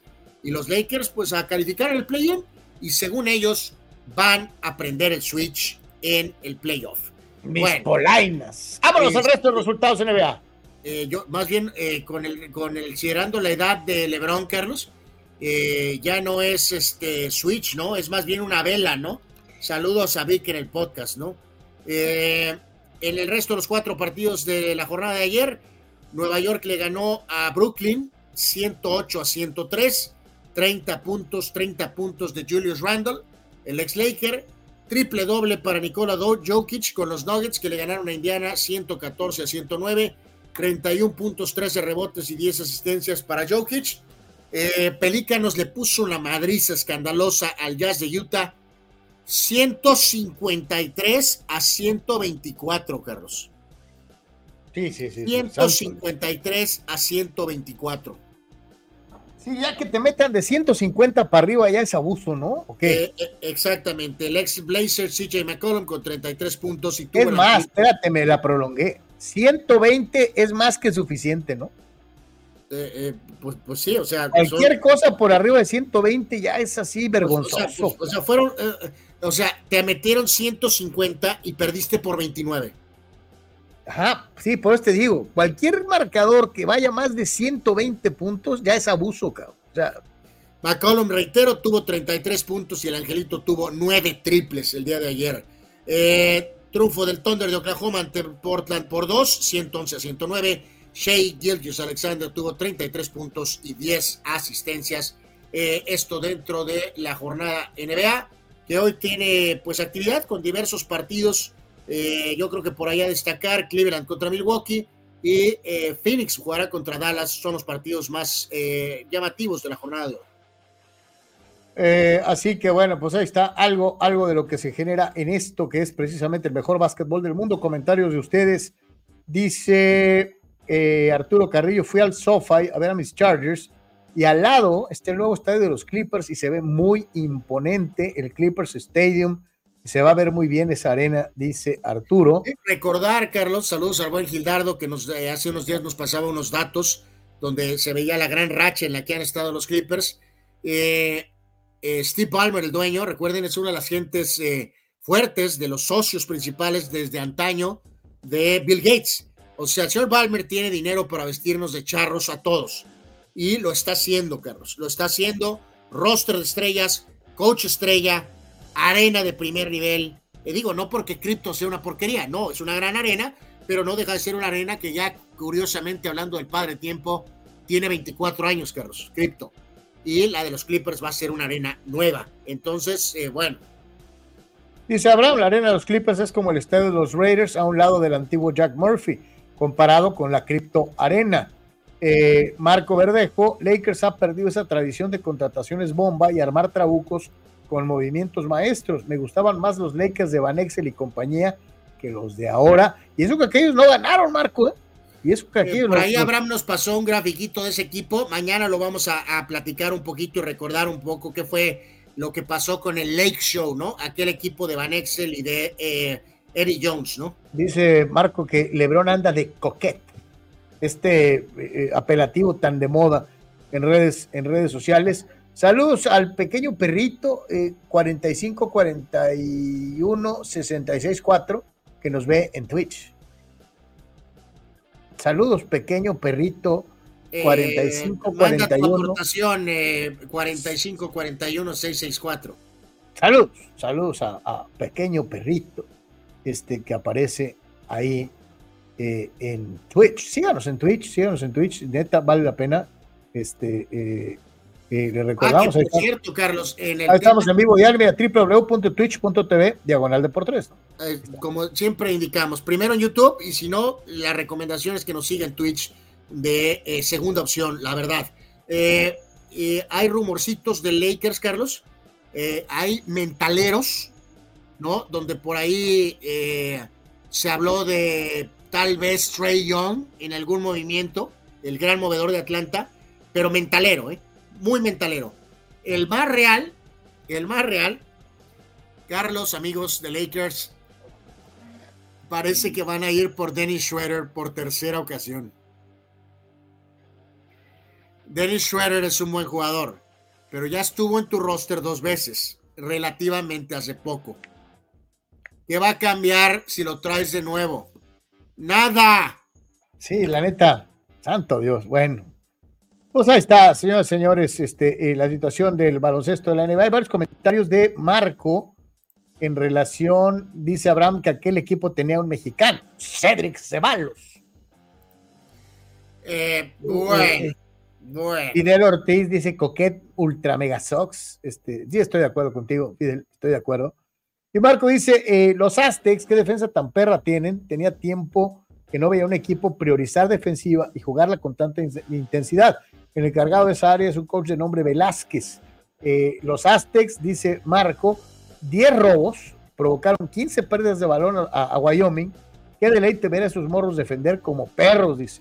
Y remata, los Lakers no juegan a nada. Han dejado ir a una buena cantidad de buenos jugadores y que, que después eh, fuera van y juegan muy bien y hasta ganan campeonatos. Para mí no hay dos.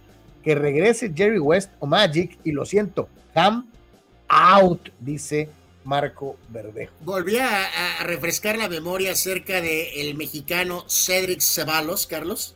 Ceballos. Eh, eh, recordar que el mexicano Cedric Ceballos nació en Maui, Hawái. Pero, pero, como diría Chabela Vargas, un mexicano nace donde se le da su chingada gana. de la gana. Ay, Dios mío. Cedric Ceballos. Oye, cosa que yo no lo dije, lo dijo Chabela, ¿eh? Este, paz descanse, doña Chabela Conocido Vargas. en el ámbito basquetbolero latino como Cedric Ceballos, pero eh, es Cedric Ceballos. Y como Mark Aguirre. No Mark Aguirre, Mark no. Aguirre. Entonces, Así ya, hemos dicho, ya lo hemos a dicho Javier Aguirre le vamos a decir por un vía Javier Aguirre. Javier Aguirre, exacto, este, eh, que dirige allá en la liga, en la liga española. Vamos al eh, mundo del fútbol americano profesional de la NFL.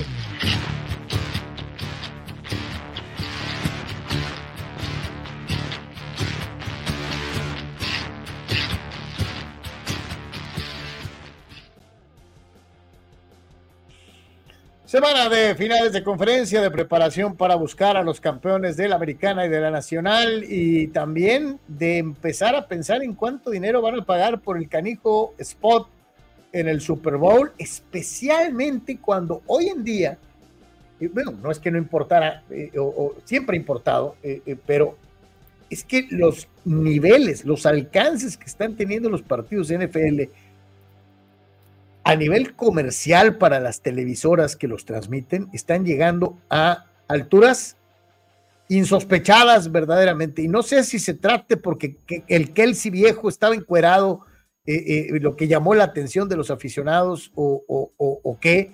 Fíjate, Pero es que los, buen- los ratings son brutales, ¿no? E- Ese es buen punto, eh, Carlos. Eh, es importante señalar eso, ¿no? Ponle que si hay algunos o algunas Swifties que eh, misteriosamente encontraron el fútbol americano por el tema de la relación de noviazgo entre eh, Kelsey y Taylor Swift. Ok, ponle que hay algunos, ¿no? Eh, que se han agregado. Pero nada tuvo que ver tampoco el Jelly Donut de, de Jason Kelsey. Lo que tuvo que ver fue el extraordinario partido. Pat Mahomes, el caso de Josh Allen, la rivalidad que tienen estos equipos, eso es el fundamento, ¿no? Me rehuso, Carlos, a pensar que eh, esto es porque los Swifties este, elevaron el rating. Se me hace absolutamente eh, eh, que no es el caso. Recordar que este fue el juego del segundo juego del domingo. Así que es, obviamente es el que mayor rating tuvo, ¿no? Pero de todas maneras, 35 millones para el de los Leones contra Tampa, 37 el sábado en la noche para, ya lo habíamos mencionado ayer, eh, 49ers Espera, Packers. hermano, disculpa que te interrumpa tu serio análisis. El perrito soy yo, fulano. ¡Chucho! Ah, ¡Saludos, Jesús! Gracias por estar con. Twitch. Gracias, Chuy. Ya sigue con tu análisis serio. Ya, ya, ya no me volveré a confundir. Eh, así que bueno, pues eh, ya lo hemos dicho desde hace varios años, Carlos. El National Pastime desde el, de, la NF, de los Estados Unidos es el fútbol americano profesional, es college football. Y después, Carlos, el tiro NBA, béisbol. Eh, ahí se parejera, va. ¿no? Ahí Mira, se va. Pirri, Anuar, Anuar.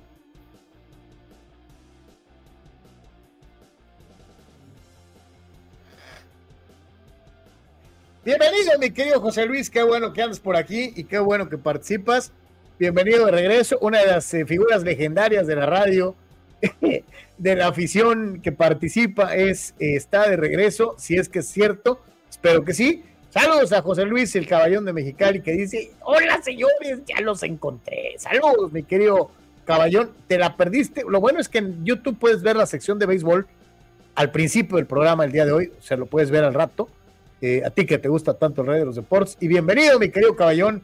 Este, dinos quién va a quedar campeón. Este, los naranjeros este, van con mucha ventaja. ¿Cómo la ves? Así que, y, y desde luego, y como siempre, Tito 691. Carlos, ya llegué, bonito día. Saludos, querido Tito, te mando un gran abrazo, como siempre. Gracias por estar con nosotros. Es Eh, increíble la vergonzosa actuación de Carlos Yeme, muchachos. Eh, eh, tiene ah, no, mayores- yo soy amable. Carlos Yeme tiene más cariño y afecto para el bot ruso Tito que con su propio hermano. ¿Saben cuánto fue la última vez que me dijo buenos días, eh, pe- hermano del alma, puchonguito? Te llevo una sopita de pollito y de ca- o te llevo una Oh, langosta o algo por el estilo. Qué verdaderamente, qué vergüenza, Carlos, eres una, una- Terrible.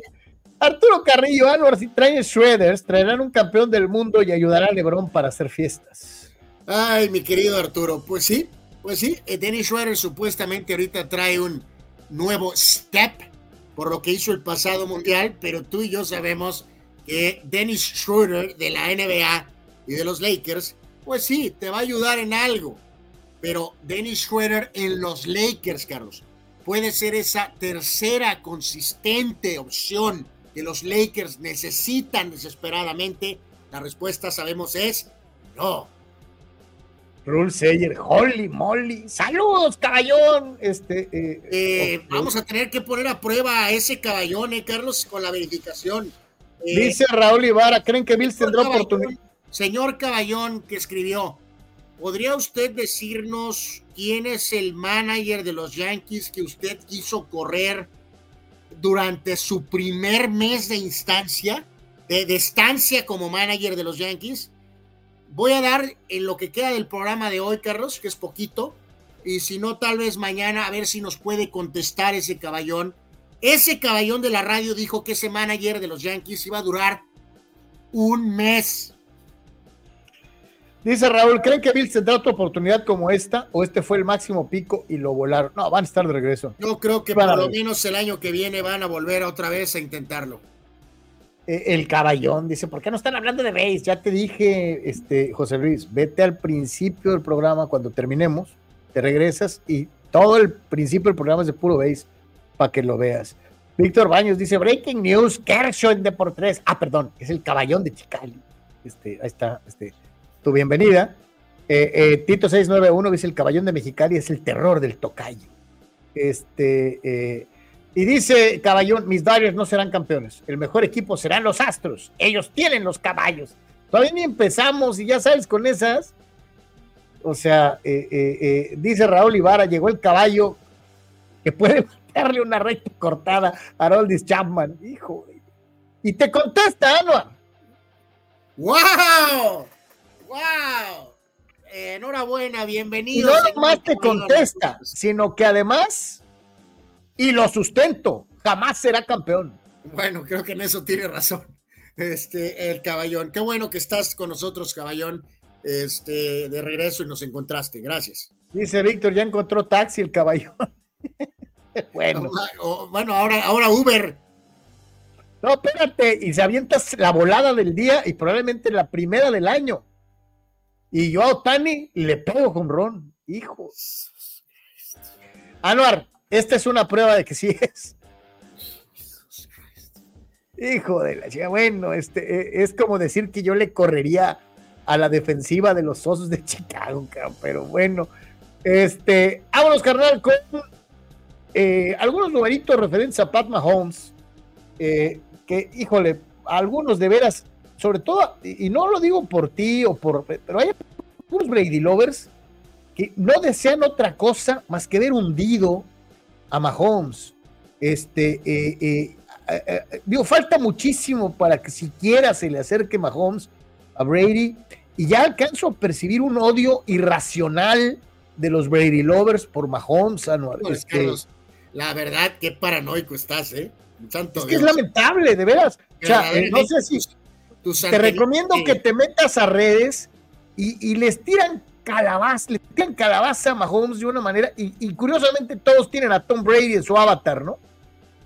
Eh, bueno, bueno. Eh, de hecho, Manny nos compartía un este, gráfico similar en la cual este, eh, eh, realmente el número de, de, triunfos, Carlos, eh, de Pat Mahomes en playoff. En siete campañas tiene 17 triunfos. Y en 104 campañas, los Cardenales de la NFL tienen 17 triunfos también. Ah, no, ¿qué más prueba quieres que un equipo de relleno como los Cardenales? vaya que sí, ¿no? Siete años de servicio contra 104 años, ¿no? En diferentes ciudades y diferentes uniformes y todo lo demás, ¿no? Bueno, del lado derecho, ayer presentábamos la estadística de, pases en juegos de conferencia. Esta es eh, pases de touchdown totales, Carlos, del lado derecho. primer lugar para Brady, Montana y Rogers 45, Brent Favre 44, ese es para Jordan Love, ¿no? Eh, eh, Peyton Manning 40 y ya está en la lista Pat Mahomes con 38, incluso superando a Drew Brees. Así que son números espectaculares, por supuesto, de Mahomes. Y del lado izquierdo, más detallado, Carlos, tiene 13 victorias y tiene, este es otro número, otro cuento, otra, otra vamos a decir, em, estadística, donde Pat Mahomes tiene 13 victorias en playoffs. Históricamente, Tampa tiene 12, los Jets 12, los San Diego, Los Ángeles Superchargers 12, los, bueno, los Browns, ¿no? 12. Nueva Orleans 10, Atlanta 10, Bengalíes 10, con todas sus dos apariciones en Super Bowl. Eh, no, que dos, tres apariciones en Super Bowl. Eh, vaya, Bengalíes, vaya que es calidad, ¿eh, Carlos? Con 10 triunfos tienen tres apariciones en Super Bowl. Hay que darles crédito, supongo, ¿no? Los Bengalíes. Panteras, Jaguares, franquicias más nuevas, 8, Cardenales, que es 7, Detroit 9, Tejanos, que es nuevo 5. Así que Pat Mahomes en 7 años, 13 victorias. Los San Diego, Los Ángeles Superchargers, 12. Como dirían en mi rancho, qué gacho Nacho. Eh, eh, eh, sí, sí. Mahomes reescribiendo historia en muchos aspectos. Y, vamos a ver hasta dónde le ajusta. ahora que no es favorito, enfrentando a Lamar Jackson y los Cuervos y los Cuervos de Baltimore. el más del fútbol americano profesional. Nos vamos a otros datos interesantes ahora que estamos en semana de finales de conferencia, ¿no? Nos pregunta el caballón que por qué no estamos en la radio, porque no pagan.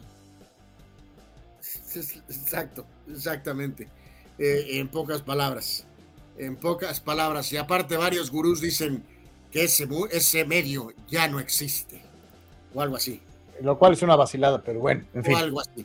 Eh, un poquito aquí del lado izquierdo, Carlos, líderes en la temporada hasta lo que es este momento, más enfocado a temporada regular, más yardas en un partido para coreback, Stroud con 470, el mayor eh, yardaje para un corredor fue para Devon Shane de Miami con 203, el mejor partido para un receptor fue a Mari Cooper con 265, más recepciones en un partido para Keenan Allen con 18, más pases completos en un juego para Justin Herbert con 40 y y y más puntos, obviamente, en un partido fue para Miami en esa escandalosa paliza que le pusieron a los Broncos de Denver.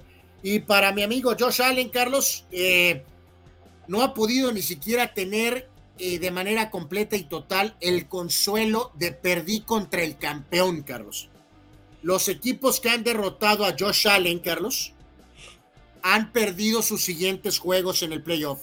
pasó con los Texans en el 2019, que perdieron con Kansas, le pasó a los Chiefs perdiendo el Super Bowl, le pasó a los propios Chiefs perdiendo contra Borough y Cincinnati en el juego de campeonato, y le pasó con los bengalíes que perdieron después contra Kansas City. O sea, los equipos que derrotaron a Josh Allen han perdido el siguiente juego, Carlos.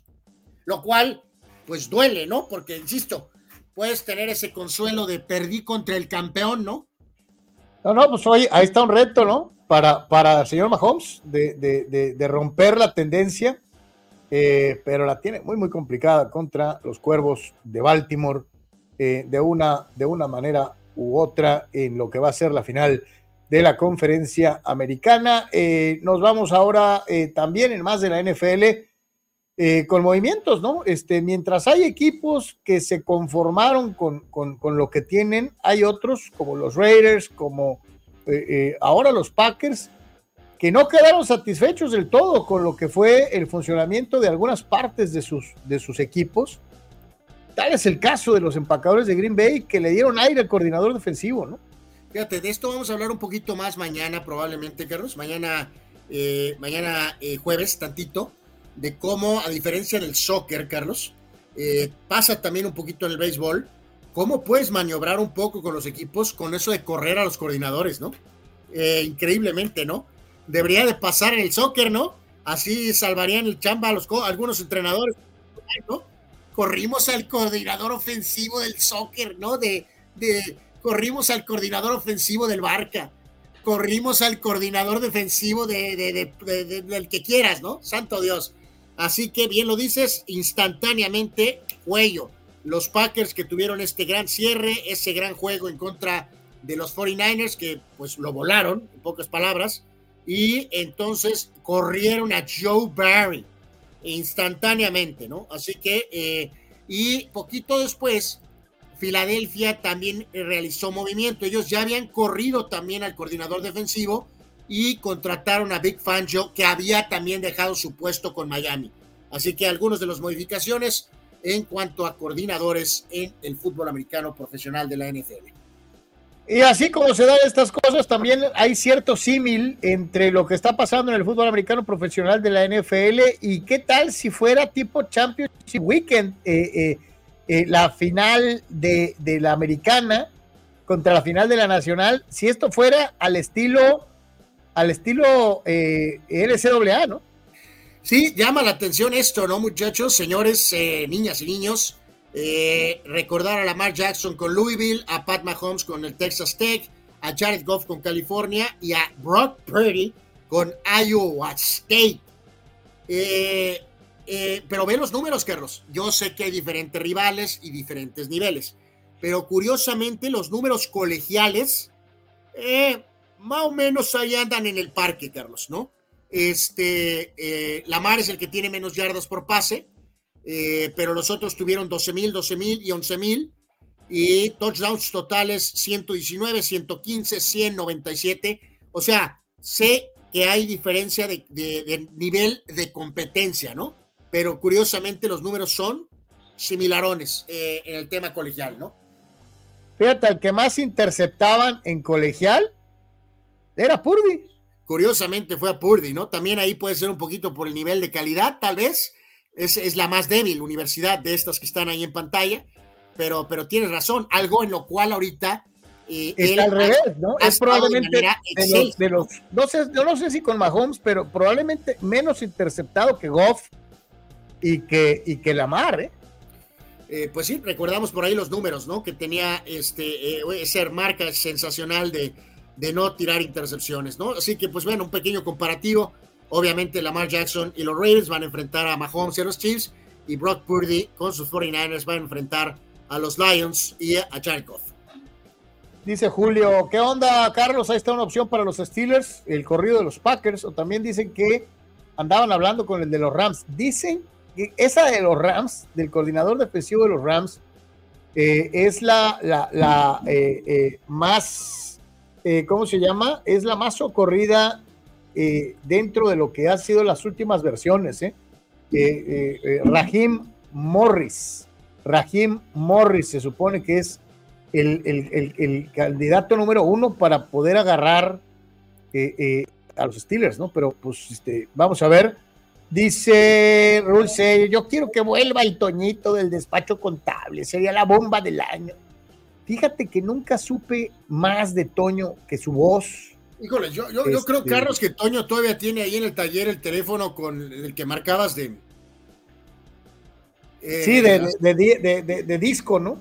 Eh, sí, creo que va a ser complejo poder volver a tener eh, los eh, profundos análisis de Toñito, ¿no? no, pues ve, Fidel acusa a Caballón de, que le tiene miedo a las redes sociales, por eso nunca pudo hacerse presente desde que empezamos la era de por tres y, contesta, José Luis, todavía no tengo, o sea que no tiene redes sociales, caballo, este, apenas con su correo electrónico se suscribió a YouTube este, eh, así que, pues bueno, está más o menos. Y nos da mucho gusto que regresen los que siempre nos han acompañado en la radio eh, eh, de, una, de una u otra manera. Y para terminar el Deportes el día de hoy, pues aparece esta pregunta, Anuar, que nos hacemos en, semana de, Juegos de Campeonato. ¿Qué, ¿Qué es lo que te gustaría ver más? ¿Qué te gustaría más ver en esta semana? Mahomes ganando su tercer anillo de Super Bowl, Lamar ganando su primer anillo, los 49 alcanzando a los Steelers en seis Super Bowls, o los Leones de Detroit ganando su primer Super Bowl. Nada personal, nada de tripa, eh, nada de puesto de taquitos, Carlos. Eh, me voy a inclinar por eh, Detroit ganando el Super Bowl pero es puro sentimiento probablemente, ¿no? Es lo que te iba a decir, te fuiste con la, con la que en mi caso yo también diría sería la más, la historia más cañona tipo Cenicienta de todos estos, de estos cuatro. No, no, y qué historia, ¿no, Carlos? O sea, va a ganarle a San Francisco de visita y luego vas a tener que ganarle el Super Bowl a la mejor a Mahomes o tal vez a Lamar. Es una historia de ultra Cenicienta. Eh, Oye, con, un coach este, eh, eh, y que hiperventila, con un Jared Goff que es un resucitado, una ciudad ligada perenne, de forma perenne a, las derrotas. Este, híjole, sería maravilloso, ¿no? Sería maravilloso. Híjole, lo de Lamar ganando su primer anillo también podría ser, pues, la segunda, ¿no? Este, tal vez sería la segunda algunos dirán que recompensando una carrera que, ha sido muy importante. en pocas palabras, Carlos, me voy a ir así. Primero Lions, luego que gane Purdy, luego que gane Lamar y luego que gane Mahomes hasta el final. Nada personal, sé que ahí va a estar ganando un montón, eh, así que prefiero irme así, ¿no? Primero Lions, luego 49ers, yo, luego Ravens y luego los Chiefs. Dice Julio, a mí los Leones que ganaran pero creo que no va a pasar. Creo que la Mar va a ser el más probable. Eh, y pregunta Arturo, Carlos, ¿y tú cuál de esas opciones te pesa más? O sea, la que más me dolería que ganen los Ravens. Este, me caen los aguacates, este, pero reconozco un buen equipo cuando lo veo. Eh, eh, sí me daría coraje que un equipo de la división quedara campeón, ¿no? O sea, a mí me gustaría mucho ver a Mahomes campeón también, Este, la verdad, la verdad, este, eh, eh, sería una historia muy interesante, aunque también tendríamos que caer en esto que nos decían ayer, ¿no? Eh, ¿Quién fue? Juan Pitones nos dijo, ¿no?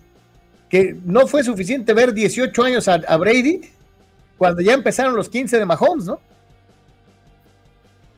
¿De qué? ¿Se cortó poquito? Sí, lo, que decía, lo que decía ayer Juan Pitones, ¿no? que, no, que muchos se quejan de que apenas se terminaron los 18 años de Brady y ya empezaron los 15 de Mahomes, ¿no? O sea, que ya hay chance de que ganen otros, ¿no? Bueno, pues ni modo, pues sí, así, así es, ¿no?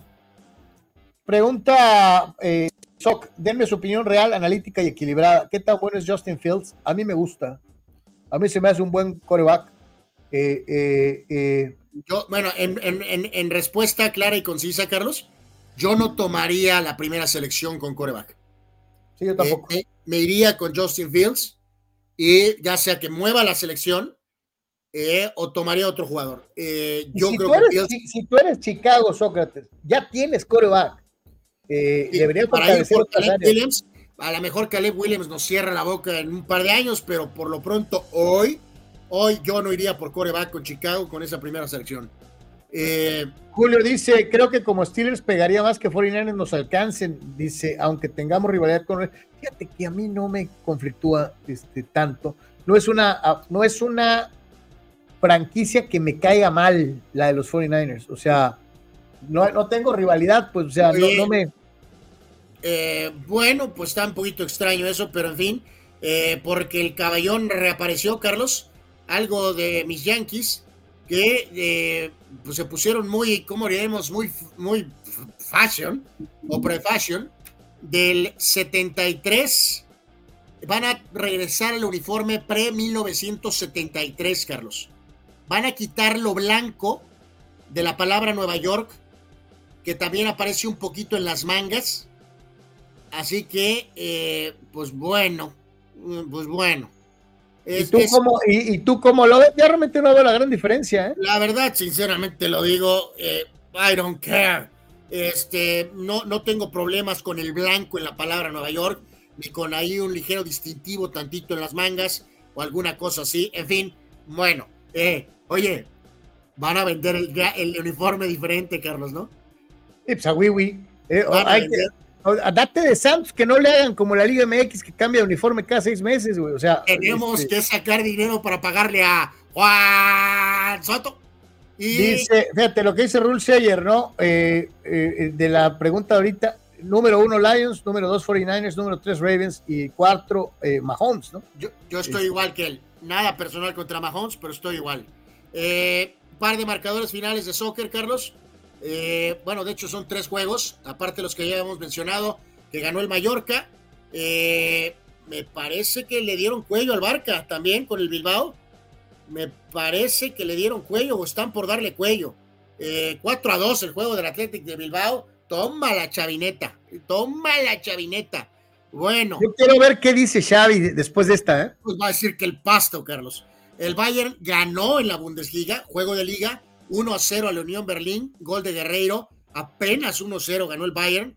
Y en cuanto a la Copa Inglesa, el Liverpool avanza global 3 a 2, empate hoy ante el Fulham a 1, el equipo de Alonso Jiménez. Y la final va a ser Liverpool-Chelsea en esta cosa que también es la Carabao Cup, ¿no? Entonces, eh, bueno, pues ahí están los, los marcadores, aunado a lo que ya habíamos mencionado antes con la victoria del Feyenoord 1 a 0 ante el PSV Eindhoven, donde el Chaquito jugó todo el partido y el Chucky salió de cambio. Así que bueno, ahí está la actividad futbolera de hoy, donde ya lo hemos dicho, hay tres partidos adelantados de la fecha 4. Y fíjate lo que dice Víctor, ¿no? Dallas Cowboy fan, eh, eh, que ellos sí, para que veas, Por tienen su rivalidad directa, ¿no? Absolutamente. Bueno, no sé qué piense Abraham, pero, pero eh, en un fan de los Dallas Cowboys convencional, Carlos, por supuesto, al que No, quiere no, no, pero no, Abraham. Abraham está nublado por su enamoramiento de Purdy. O sea, eh, eh, él va a ser feliz si Purdy gana con tal de, de- de joderme a mí. Bueno, pero te aprecia mucho, te aprecia mucho.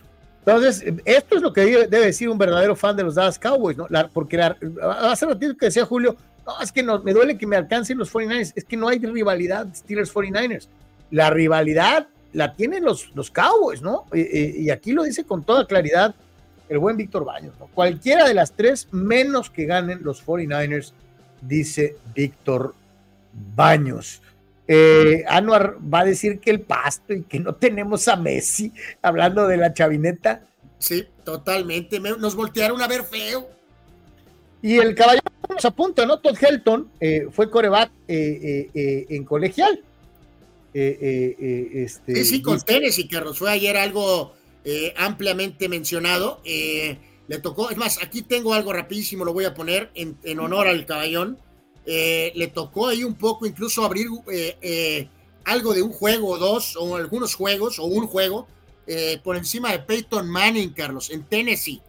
Este, ahí está esta postal eh, de aquella época, del lado izquierdo eh, de su pantalla. Ahí está con la flecha roja, con el número 2, Todd Helton.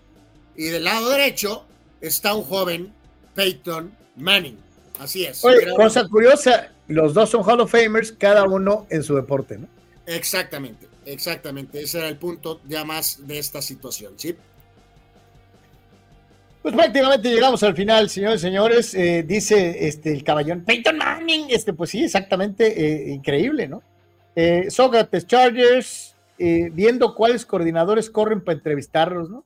¿Sí? Santo Dios. Sí, sí. Señores, sí, Oye, ya todos parece. eh, oye, Carlos, pero lo de Harbaugh ya parece eh, acuerdo nuclear, ¿no?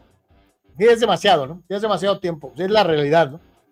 Agradecerles a todos, como siempre les recordamos, para apoyar a este esfuerzo de, de comunicación deportiva que hacemos para todos. Ahí está la tarjeta SPIN de las tiendas OXO.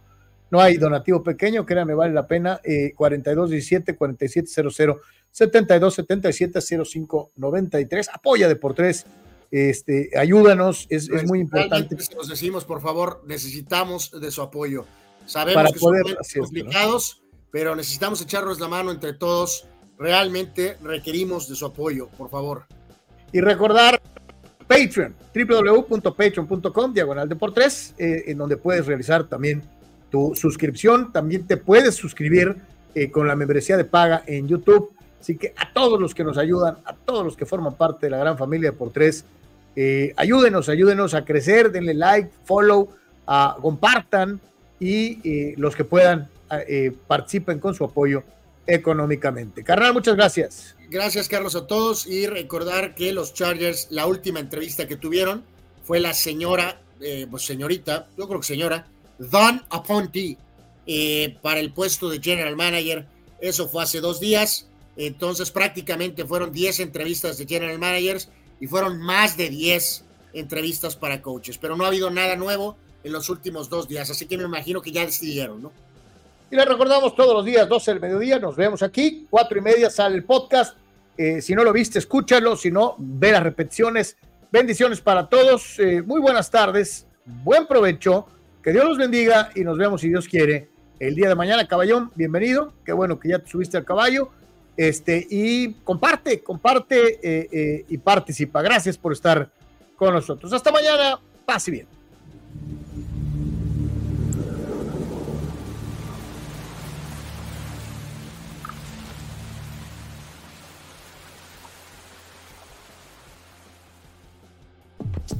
Si eres prestador de servicios y quieres llegar a un público real que pueda contratarte, anúnciate con nosotros en Deportes. Más de 15 mil personas reales mensualmente conocerán tu gama de servicios poniendo tus habilidades al alcance de un público que necesita de tu experiencia y destreza. Contratistas en cualquier ramo, profesionistas. Deportes es la alternativa para ponerte a las órdenes de aquellos que buscan a la persona correcta en la región Tijuana-San Diego, en todo Baja California y en el sur de los Estados Unidos, más todo el alcance de la red mundial de información. Llámanos al 663-116-0970 o a Bus Synergy con Edgar Zúñiga al 663-116-8920 y déjanos exponer tu producto o servicio a los muchos aficionados al amplio mundo deportivo. Gana el partido. Anúnciate en Deportes.